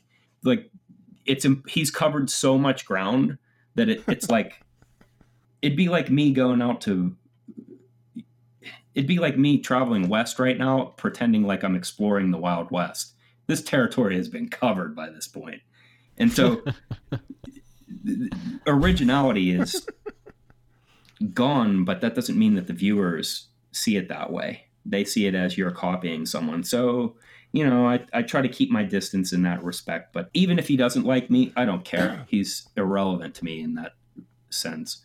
But goodness, do I have respect for him. Wasn't there an episode of South Park where they were talking about, oh, The Simpsons already did this, The Simpsons did this, but you know that show's been on for 20 years, so obviously some there's going to be some overlap between television Absolutely. shows, and I'm sure it's Absolutely. the same with. But with YouTube okay, so he just like did that. one on uh, drawing a drawing machine. It was a it was a drawing machine that kind of resembles a harmonograph, and and his version was constrained by it was it's not quite as elaborate as a, a full harmonograph, but this is something that I have a book that's from the early 1900s that outlines how to build a harmonograph. So it's very old, but he just released a video on it and this yeah. is following my four plus years of procrastination promising people that i'm going to release my harmonograph. I i have a couple different versions of it and and well just just release it and say this is my take on it. Well yeah but then that's easy to say but you also have to space it out so that it's not i don't know I, this is a bore this is a boring subject if you don't mind i'd like to move on. I, I would like to say though that he's not the only one that I respect. I mean, the other the other two that I think in in uh, modeled what what the maker demographic is like is are, are Steve Ramsey and John Heisz. Uh, for for their different reasons. John Heisz is from the construction perspective. I have a similar. I was I spent years in construction. I, I started when I was nine Wow. I'm not joking. Nine for a dollar an hour, carrying two by fours and pulling nails. I used this. Was it with your your parents? Yeah, for my dad, who would be arrested if he were Yeah. to do that today.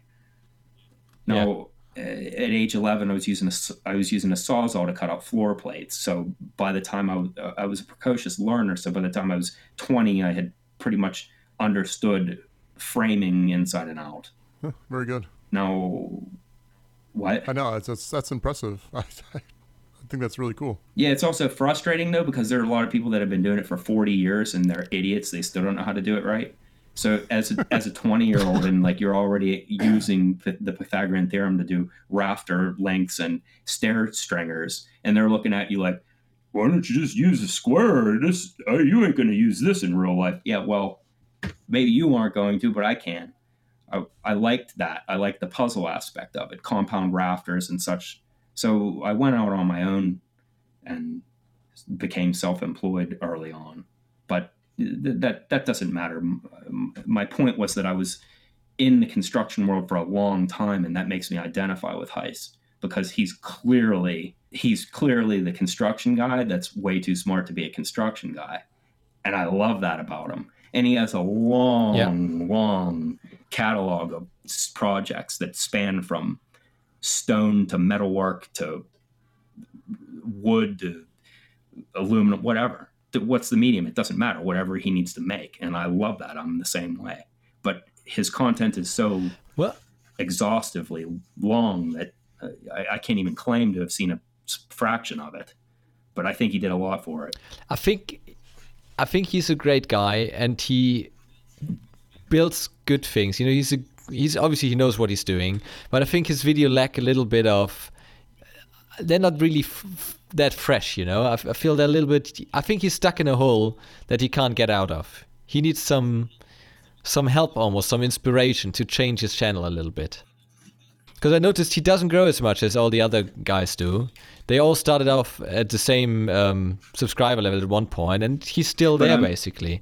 I think what he should do is build elaborate videos. You know, today I'm gonna make this whole cabinet from scratch, everything, start to finish. Uh, I, I I see your point, but I'm evaluating co- based on content and based on that he was one of the early producers of content that helped define the format. Yeah, that's true. because it didn't the format didn't exist at first. Now this this brings me so yeah he could probably do things flashier, but I think that he's a guy of integrity that he doesn't because there are there are already ways too many emulations of the king of random and the the typical sort of success algorithm out there where you patronize the viewers you get the patreon page and the oh my god thank you guys so much here's an update i love you guys it's it's silliness and he doesn't do that because he has like i said the construction background where it's just that's just silliness it's untenable to proceed that way and I respect him for that. But now this leads me into the next person who I think really, really sculpted what we see today, and that's Steve Ramsey. Steve Ramsey, I love him. Although his content is very standard for my standard. He does great video production, of course, but you know the stuff that he teaches, uh, I already know most of the things. Yes, but standard is the key word. He set the standard. So let me go back about 10 years. And I remember there, I was I had this job where I had this little corner where I could do woodworking. And the guys used a lot of these guys at work used to they used to love it that I was skilled in it. So they would a lot of times watch me make things. I had an audience quite often, and I, I remember making stools out of two by four. So I was just making a bunch of stools, and there, I remember somebody said something to the effect of, "I can't believe that you can make a stool in just a couple minutes like that." I to this day I've streamlined and optimized that stool design. I've made dozens of them, and if you Made a video of it? I don't think so. But if you look around in my videos, you'll see shop stools floating around. Not that goofy one that's in my garage, but the four legged ones that are made out of two by fours. Uh, Anyhow, the person said, I can't believe you can make a stool like that so quickly.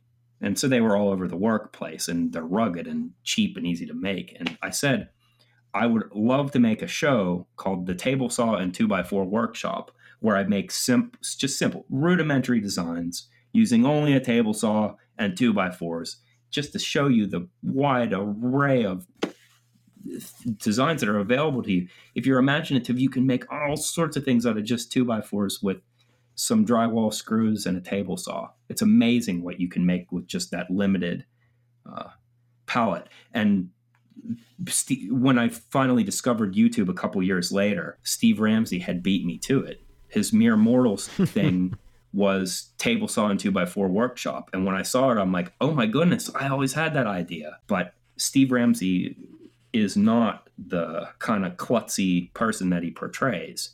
I hope you won't mind me saying that, but he he acts that way, like he's the goofball, and that makes him more approachable and palatable for mass viewing. But in reality, he's brilliant.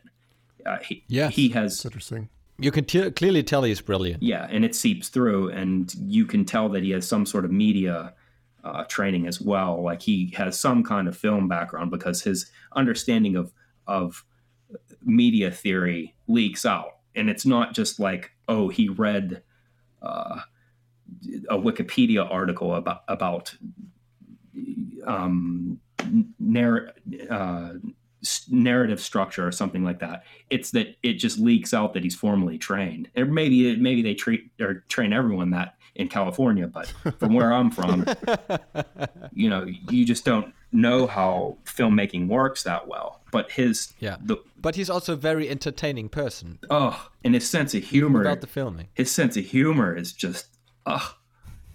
Uh, there have been moments that have made me genuinely laugh out loud. The, the the one that still gets me every once in a while, I will laugh to myself over this when I think about it.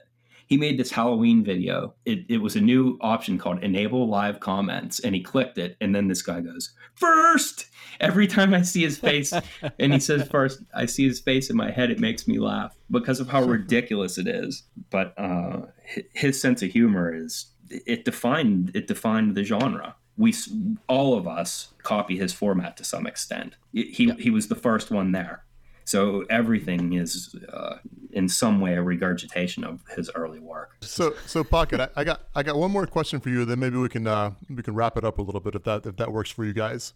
So um, what's what's the weirdest thing that somebody sent you? Because because on your contact page, all I see is a PO box somewhere in Pennsylvania. Is that correct? And so people probably yes. send you. Well, what's what's the craziest thing somebody sent you? The craziest thing someone sent? Ooh, I, I don't know. The craziest object? I don't know. None of them are none of them are all that bizarre. I mean, they're all a little bit bizarre, but none of the things that they sent have been like obscene bizarre. I mean, some of them are like I kind of raise an eyebrow, like what do I do with that? But some of the letters are more bizarre. all right, fair enough.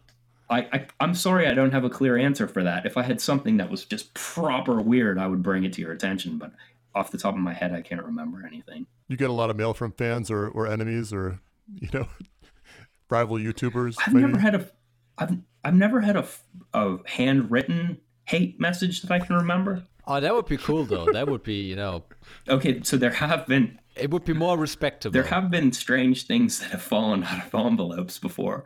While I'm in my truck at the post office, some you can't help it because they're fun. Some of the packages are downright fun to open up. So you're in your truck and you open it up, and strange things spill onto your lap, and you have to laugh. That could be good or know, bad. All told, it's all told it's been good. I haven't had anthrax or anything yet, so not yet. no all, all told, like I know I complain a lot about negative comments, but please don't let me misrepresent. There have been some wonderful human beings from this. Like some of the people that I've met and corresponded with, and some of the the people, that, especially the young kids, which probably has formed that image in my head that I told you about.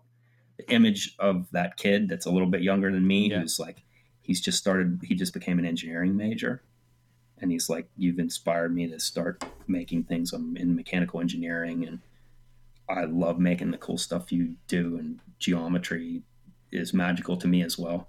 Like when I think of him, it's awesome. Like I'll, I'll, do anything to help you. If you're out there, kid, I will do anything that I can to help you. Come talk to me. If you're in silence and I don't know about you, then I can't help you. But we want to help you because you're our people. And I think that's the honesty that you need with your channel, that you have a goal of not just making money like some people do on YouTube, not necessarily in our genre, but in, in general.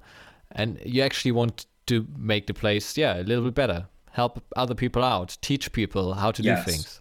Absolutely. But, you know, if you're like, you're a math major and my understanding of um, integration, if I make some explain explanation about calculus or something and you find it rudimentary, I'm sorry, but I, I can't, I can't do everything. Like I, I'm, I'm not thinking about you. I'm not thinking about you. I'm more of the Martin Martin Gardner type or the Vsauce type. I'm not thinking about calc major or um, math majors. I'm thinking about the kid that's just starting in engineering and and he's interested in the concept stuff, like we are.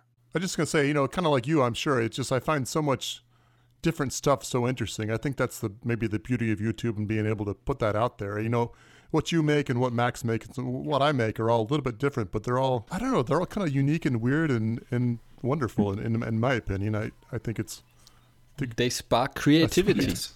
It might be a bad idea to not be specific though, because I have a wide range of projects. I think that makes me less approachable. Like if I only bake cookies and that's it, then I'll get the cookie baking demographic.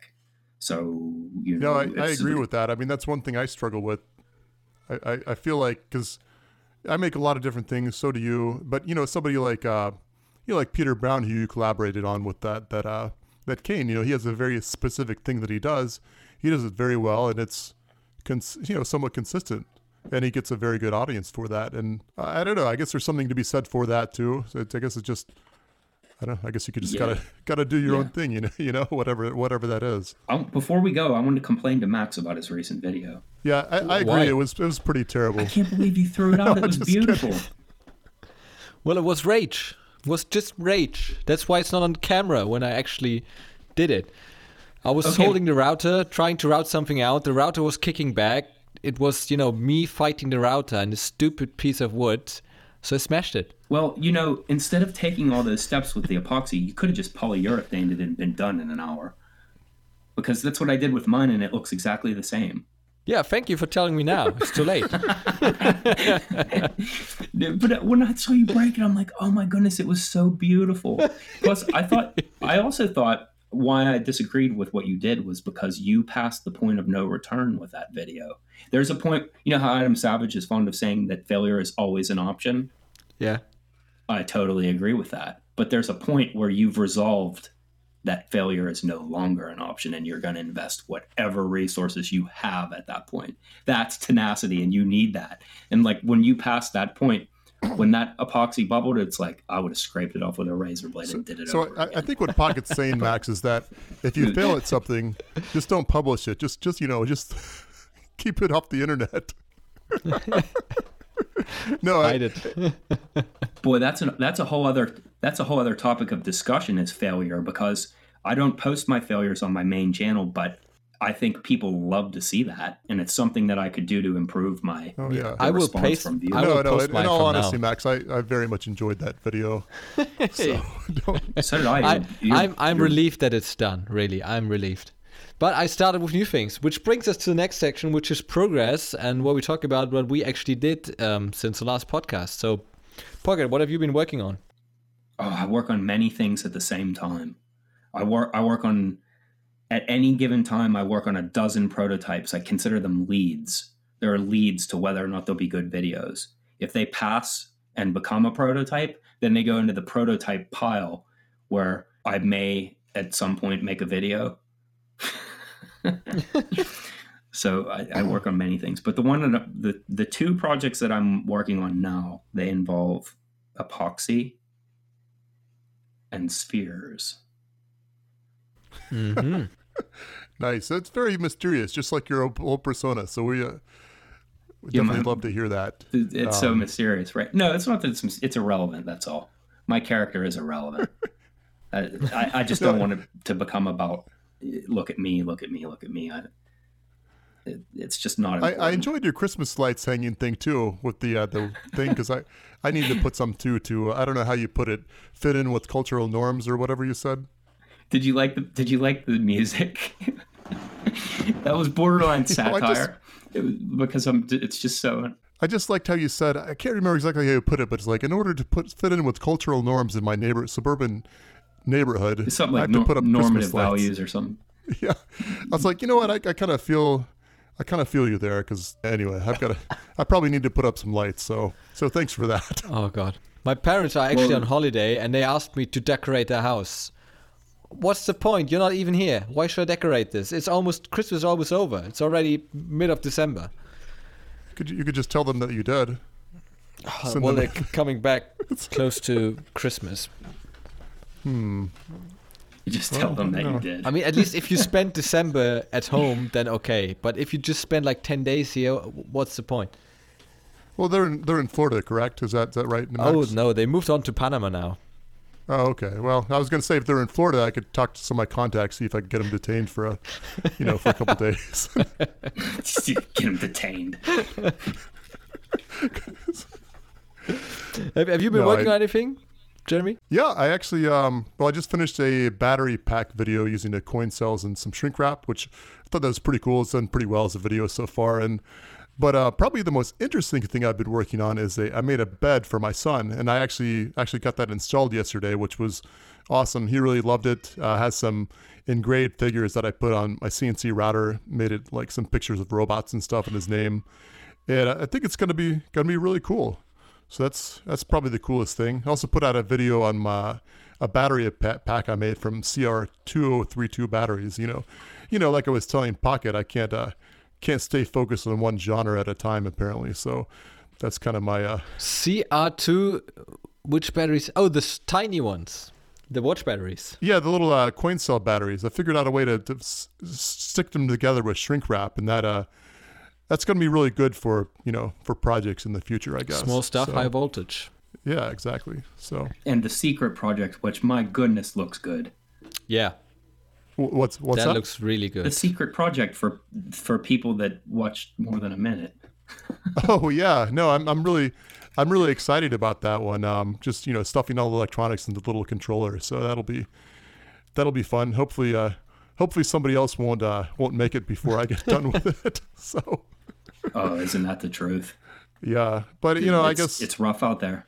I'll probably The idea market is rough. I'll probably release it either way. I, I guess I don't have the same uh, I guess uh, fear of reprisal like you know more popular YouTubers, whatever. Uh, but but yeah, thanks. Glad you glad you thought that was interesting. But that would never that would never happen. You don't think so?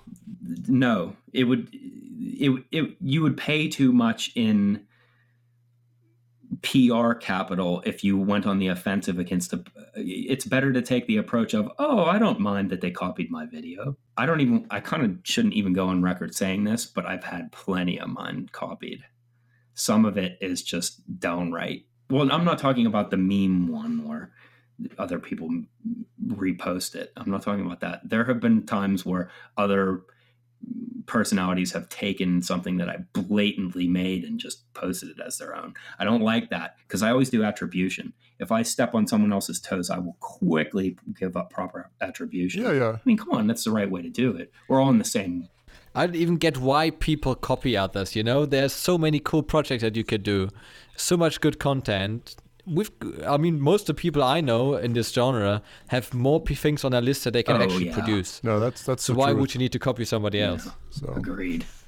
yeah, I mean, I, I've never copied anybody else. Like made a hexagonal board game and put out a video on it or anything. But uh, No, no, no, no. Whoa, But that was whoa. your idea, Yeah, right? absolutely. That was your original idea. I remember. Oh, that's so. You're so mischaracterizing what I said. No, you you gave. But no, you no, no, gave- no. I'm, I'm not. I didn't mean to. No, we get what you, you gave t- attri- said. you gave It's attribution, so it was like so perfectly done that it was flattering. I mean, that was like I Wow, appreciate no, I, that. I appreciated much. that. But no, I, I thought that was awesome. Though I was like, like wow, the person who actually designed this originally is commenting on my channel about this, you know, I think it's pretty cool, and he, he thinks it's cool too. So I was uh, super happy about that. So some so people made electronic versions. By the way, if you don't want to make one, p- check the comments or the description in that video, and uh, people made electronic versions, and one of them I really enjoyed. It was pretty good. There were a couple different themes that they came up was with. Was it the Angels and Demons or something? Was yeah, that? yeah. I, I really hope that it eventually catches on. Not for my own satisfaction, but because I found the game to be genuinely good. Uh, it's hard to find a good two player game. I like Hex and Othello and games like that, but uh, it's not nearly as complicated as chess, but there are more permutations probably. Hmm, Isopath, I mean. So, mm. right, right.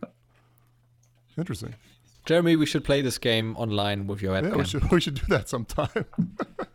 uh, so, so Max, what, what about you? What have you been working on this week or this month, for that matter? Oh, two things. Um, yeah, um, I've been working a lot on my uh, desk lamp, which is a really high-powered LED desk lamp. I did a lot of turning. It's turned out to be quite a lathe video, so lots of turning involved. But you could pre-print all of this if you wanted to. It would just be beefier. And that's getting close to finished, I hope. And the other thing is a big project. I'm building an electric hydrofoil. So it's like a surfboard, but with a wing underneath the water, and that actually gives you lift. And uh, yeah, that's quite an involved um, involved build because there's making the surfboard, making the electronics, figuring out the uh, motor, the batteries, because it's really high powered stuff. It will be seven kilowatts. So that's like it's like three kettles or four kettles. Well, well I mean, how many, um, how many, how much current is coming out of this? Didn't you say it was something like 200 amps or uh, something? Uh, t- t- 200 amps. That's, yeah. Uh, Even getting components for 200 amps is really difficult. Yeah, that's uh, like switches incredible. and plugs.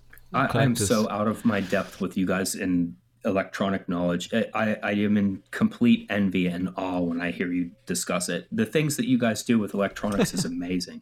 And by the way, that's why I express it in kettles, because a kettle has like a hundred, uh, fifteen hundred watts, and it's really powerful. You know, it makes bo- water boil. But I've always wanted to make Lichtenberg f- fractals. They're Lichtenberg figure, figures. Have you ever seen that? It's where you run. A- I know Prince Rupert drops. No, th- no, no, no, no. That's with gl- that's that's oh, it's, glass. It's, it's the electric stuff in wood. Yes, Prince Rupert drops are yeah. when you uh, drop glass in water and it becomes fragile.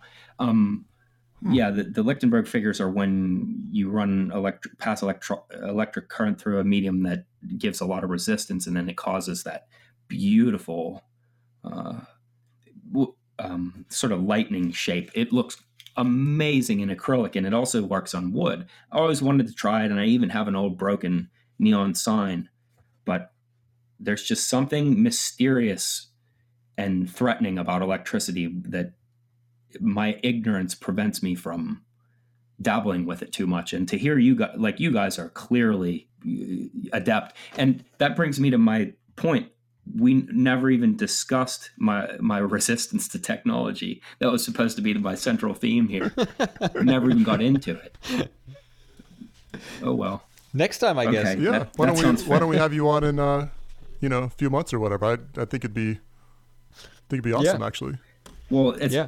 We'll also be good to talk progress with our guests. You know. Yeah, and also we, also the other ones. We, we could have. also become better because I keep interrupting you, and I hate to be overbearing. I'm conversationally um, overbearing, and I apologize for that. But also, we would get better at not tripping in, over each other and interrupting. Yeah, but that just happens because we can't see each other, and there's a delay in the line. Obviously, I'm in Germany, you're in Florida, and who knows I'm where in else? Pennsylvania. But I'm surprised. I'm surprised how little lag there is. Yeah, we, we pay for the service. Oh. it costs money to run this podcast. yeah, I mean, you know, they make uh, zero, by the way. I mean, Germany has the uh, Angela Merkel supervises the uh, internet connections there personally, right? She is a physicist. She's great. Oh, that's well, true. This, you know, politics aside, she's a good person. She tries to do the best for the people. Oh yeah, but politics well, is something we should no, refrain from. Anything. We should refrain from that area of discussion because it just brings more hate than I. I already have enough hate in my life. but are, how long have you been speaking English? I dare say it's not your uh, native language. Well, I had a girlfriend from Australia when I was in year 10, 9, so that's where I learned a lot, lot of English, and of course in school. And After that, I went abroad. I went to Peru, Costa Rica, and England for seven years. So Well, you're an Oh, so interesting Spanish too, personality. I, uh, I look forward to getting to know you better at some point. This is yeah, for, same here. to, Maybe I could get your email address one day. to well to the listeners. But this is the first time Max and I have ever spoken, so it's kind of bizarre to go on. That's right. As if we know each other when we really don't. Well, I'm sure I left some comments on your channel at some point. Yeah, you're If the one was- that wrote those really nasty ones that hurt his feelings, right? Did, did I insult? Did I, I- I insult you? don't I do. My reputation precedes me. I do. I will engage in the lowly YouTube argument. I will do it. You, Oh no, you you probably ignored me. you better bring. If you want to argue, I will. But I'm a good writer, and I I will use. It better be factual because I will deconstruct your argument, and I love it. It's. You ever see those? You ever see those mountain goats? How they butt heads? And you would Yeah. think that it just smashes their brain off the side of their skull and that yeah that's how i look at um argument at times. I i, I feel like polemics is at least it could have been my calling. I, I So, just so kind of like uh kind of like real football, I guess, for for Max's benefit. real football. Real football. Oh that's another area of conversation. We can really s- churn up some hatred with my position on the metric system Oh yeah, I kind of wanted to talk about that. We we definitely need to we need to do this again because I I'd love to. Earlier, while while Pocket Pocket was getting ready to record this, Jeremy actually told me that the metric system is better, but he wouldn't admit it, of course. Yeah, I hope that's not. right? I'm not admitting that on, you on can you can say you could say better, but better with respect to what? Because all measurement systems are arbitrary, and if you think otherwise, you're incorrect. Yeah, that's right, just- Max. That's right. They are. Let Thank let's you. not get it too deep into I, this. I knew I wanted to get. I knew I had a reason I wanted to get Pocket on here, and it's to He's outnumbered. for We a have him in little the corner. metric system beatdown. We have him in the corner. We're right. We're, You know, an inch can be can be useful for something that's roughly the size of an inch. Like, you know, if I say, let's say I'm making a sock for my just. That's a really bad idea. I'll cut this out. Let's say I make something that's just one inch thick. I could say, Oh, yeah, no, just no. give me an inch thick of Oh, no, no, material. no. But if you want a slice of bread, you would want an inch big slice of bread. you, you don't get do. to cut out poorly formulated arguments out of the podcast to make your position seem stronger. That's not fair. if, okay, so your argument is essentially thus: it's good for measuring things like a ruler. A ruler is a foot long, so it would be 12 inches. So it's easy to express that value in inches. No, no, no, no, no, no. No, ruler is 30 centimeters. Everybody knows that. No, nobody At knows least in. Germany, No, it is. I don't want to misrepresent. I don't, I'm I'm teasing you. I I totally admit, uh, and I have a science background. I totally admit that the metric system is a thing of beauty because it represents our approach to standardization. But we're a long way off, and we have to remember historical context, and we have to keep in mind that all numerical systems are arbitrary. All measurement or expressive systems are arbitrary. Um, I do, and oh my goodness, our American system for gallons and such and ounces, I don't even understand it. Stupid. Yeah. But you know what I liked in America? We went to Rib City in Florida in Cape Coral and we had ribs, french fries, and you have a third side, which is just toast with garlic butter on top. Unnecessary, but it was very nice. Very nice. Well, it reminded me Listen, of I, I think we should. I think we should go ahead and close out the, the podcast with this statement that you know there's there's two types of countries, those that use the metric system and those that have gone to the moon. And um, oh, that's not. That's you so think I just came up with that out of the blue? Oh, that was. then, uh, we're then you- quoting you on that. That's your quote. It's your original. That's original why I just It came is. up with that. Uh, I came up with that uh, just just now. Just He's just from in Florida, so he two knows seconds. he knows I'm from space Florida. stuff. I mean, I so he knows space my stuff. family was uh, involved in the in the rocket ships or something. I, I don't, or something like that. if you never, if that was Benjamin Franklin, by the way, What was it? that quote was Yeah, yeah, Benjamin exactly. yeah. Franklin. You, yeah, Because he, he went to the moon. He, discern- uh, he shot himself there with uh, the, the uh, discerning cannon, viewer, the discerning listener will probably find the flaw in that logic. But The whenever discerning you're, listener will probably understand it's not a video, not a viewer. yeah, Never mind. the discerning listener probably would turn this off when they Anyway, figured guys. out it was me.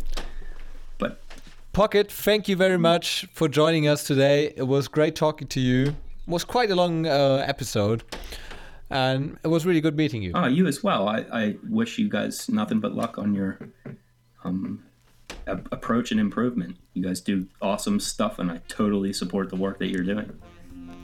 Same for you. And you know, don't take it too hard on the comments. No, I don't.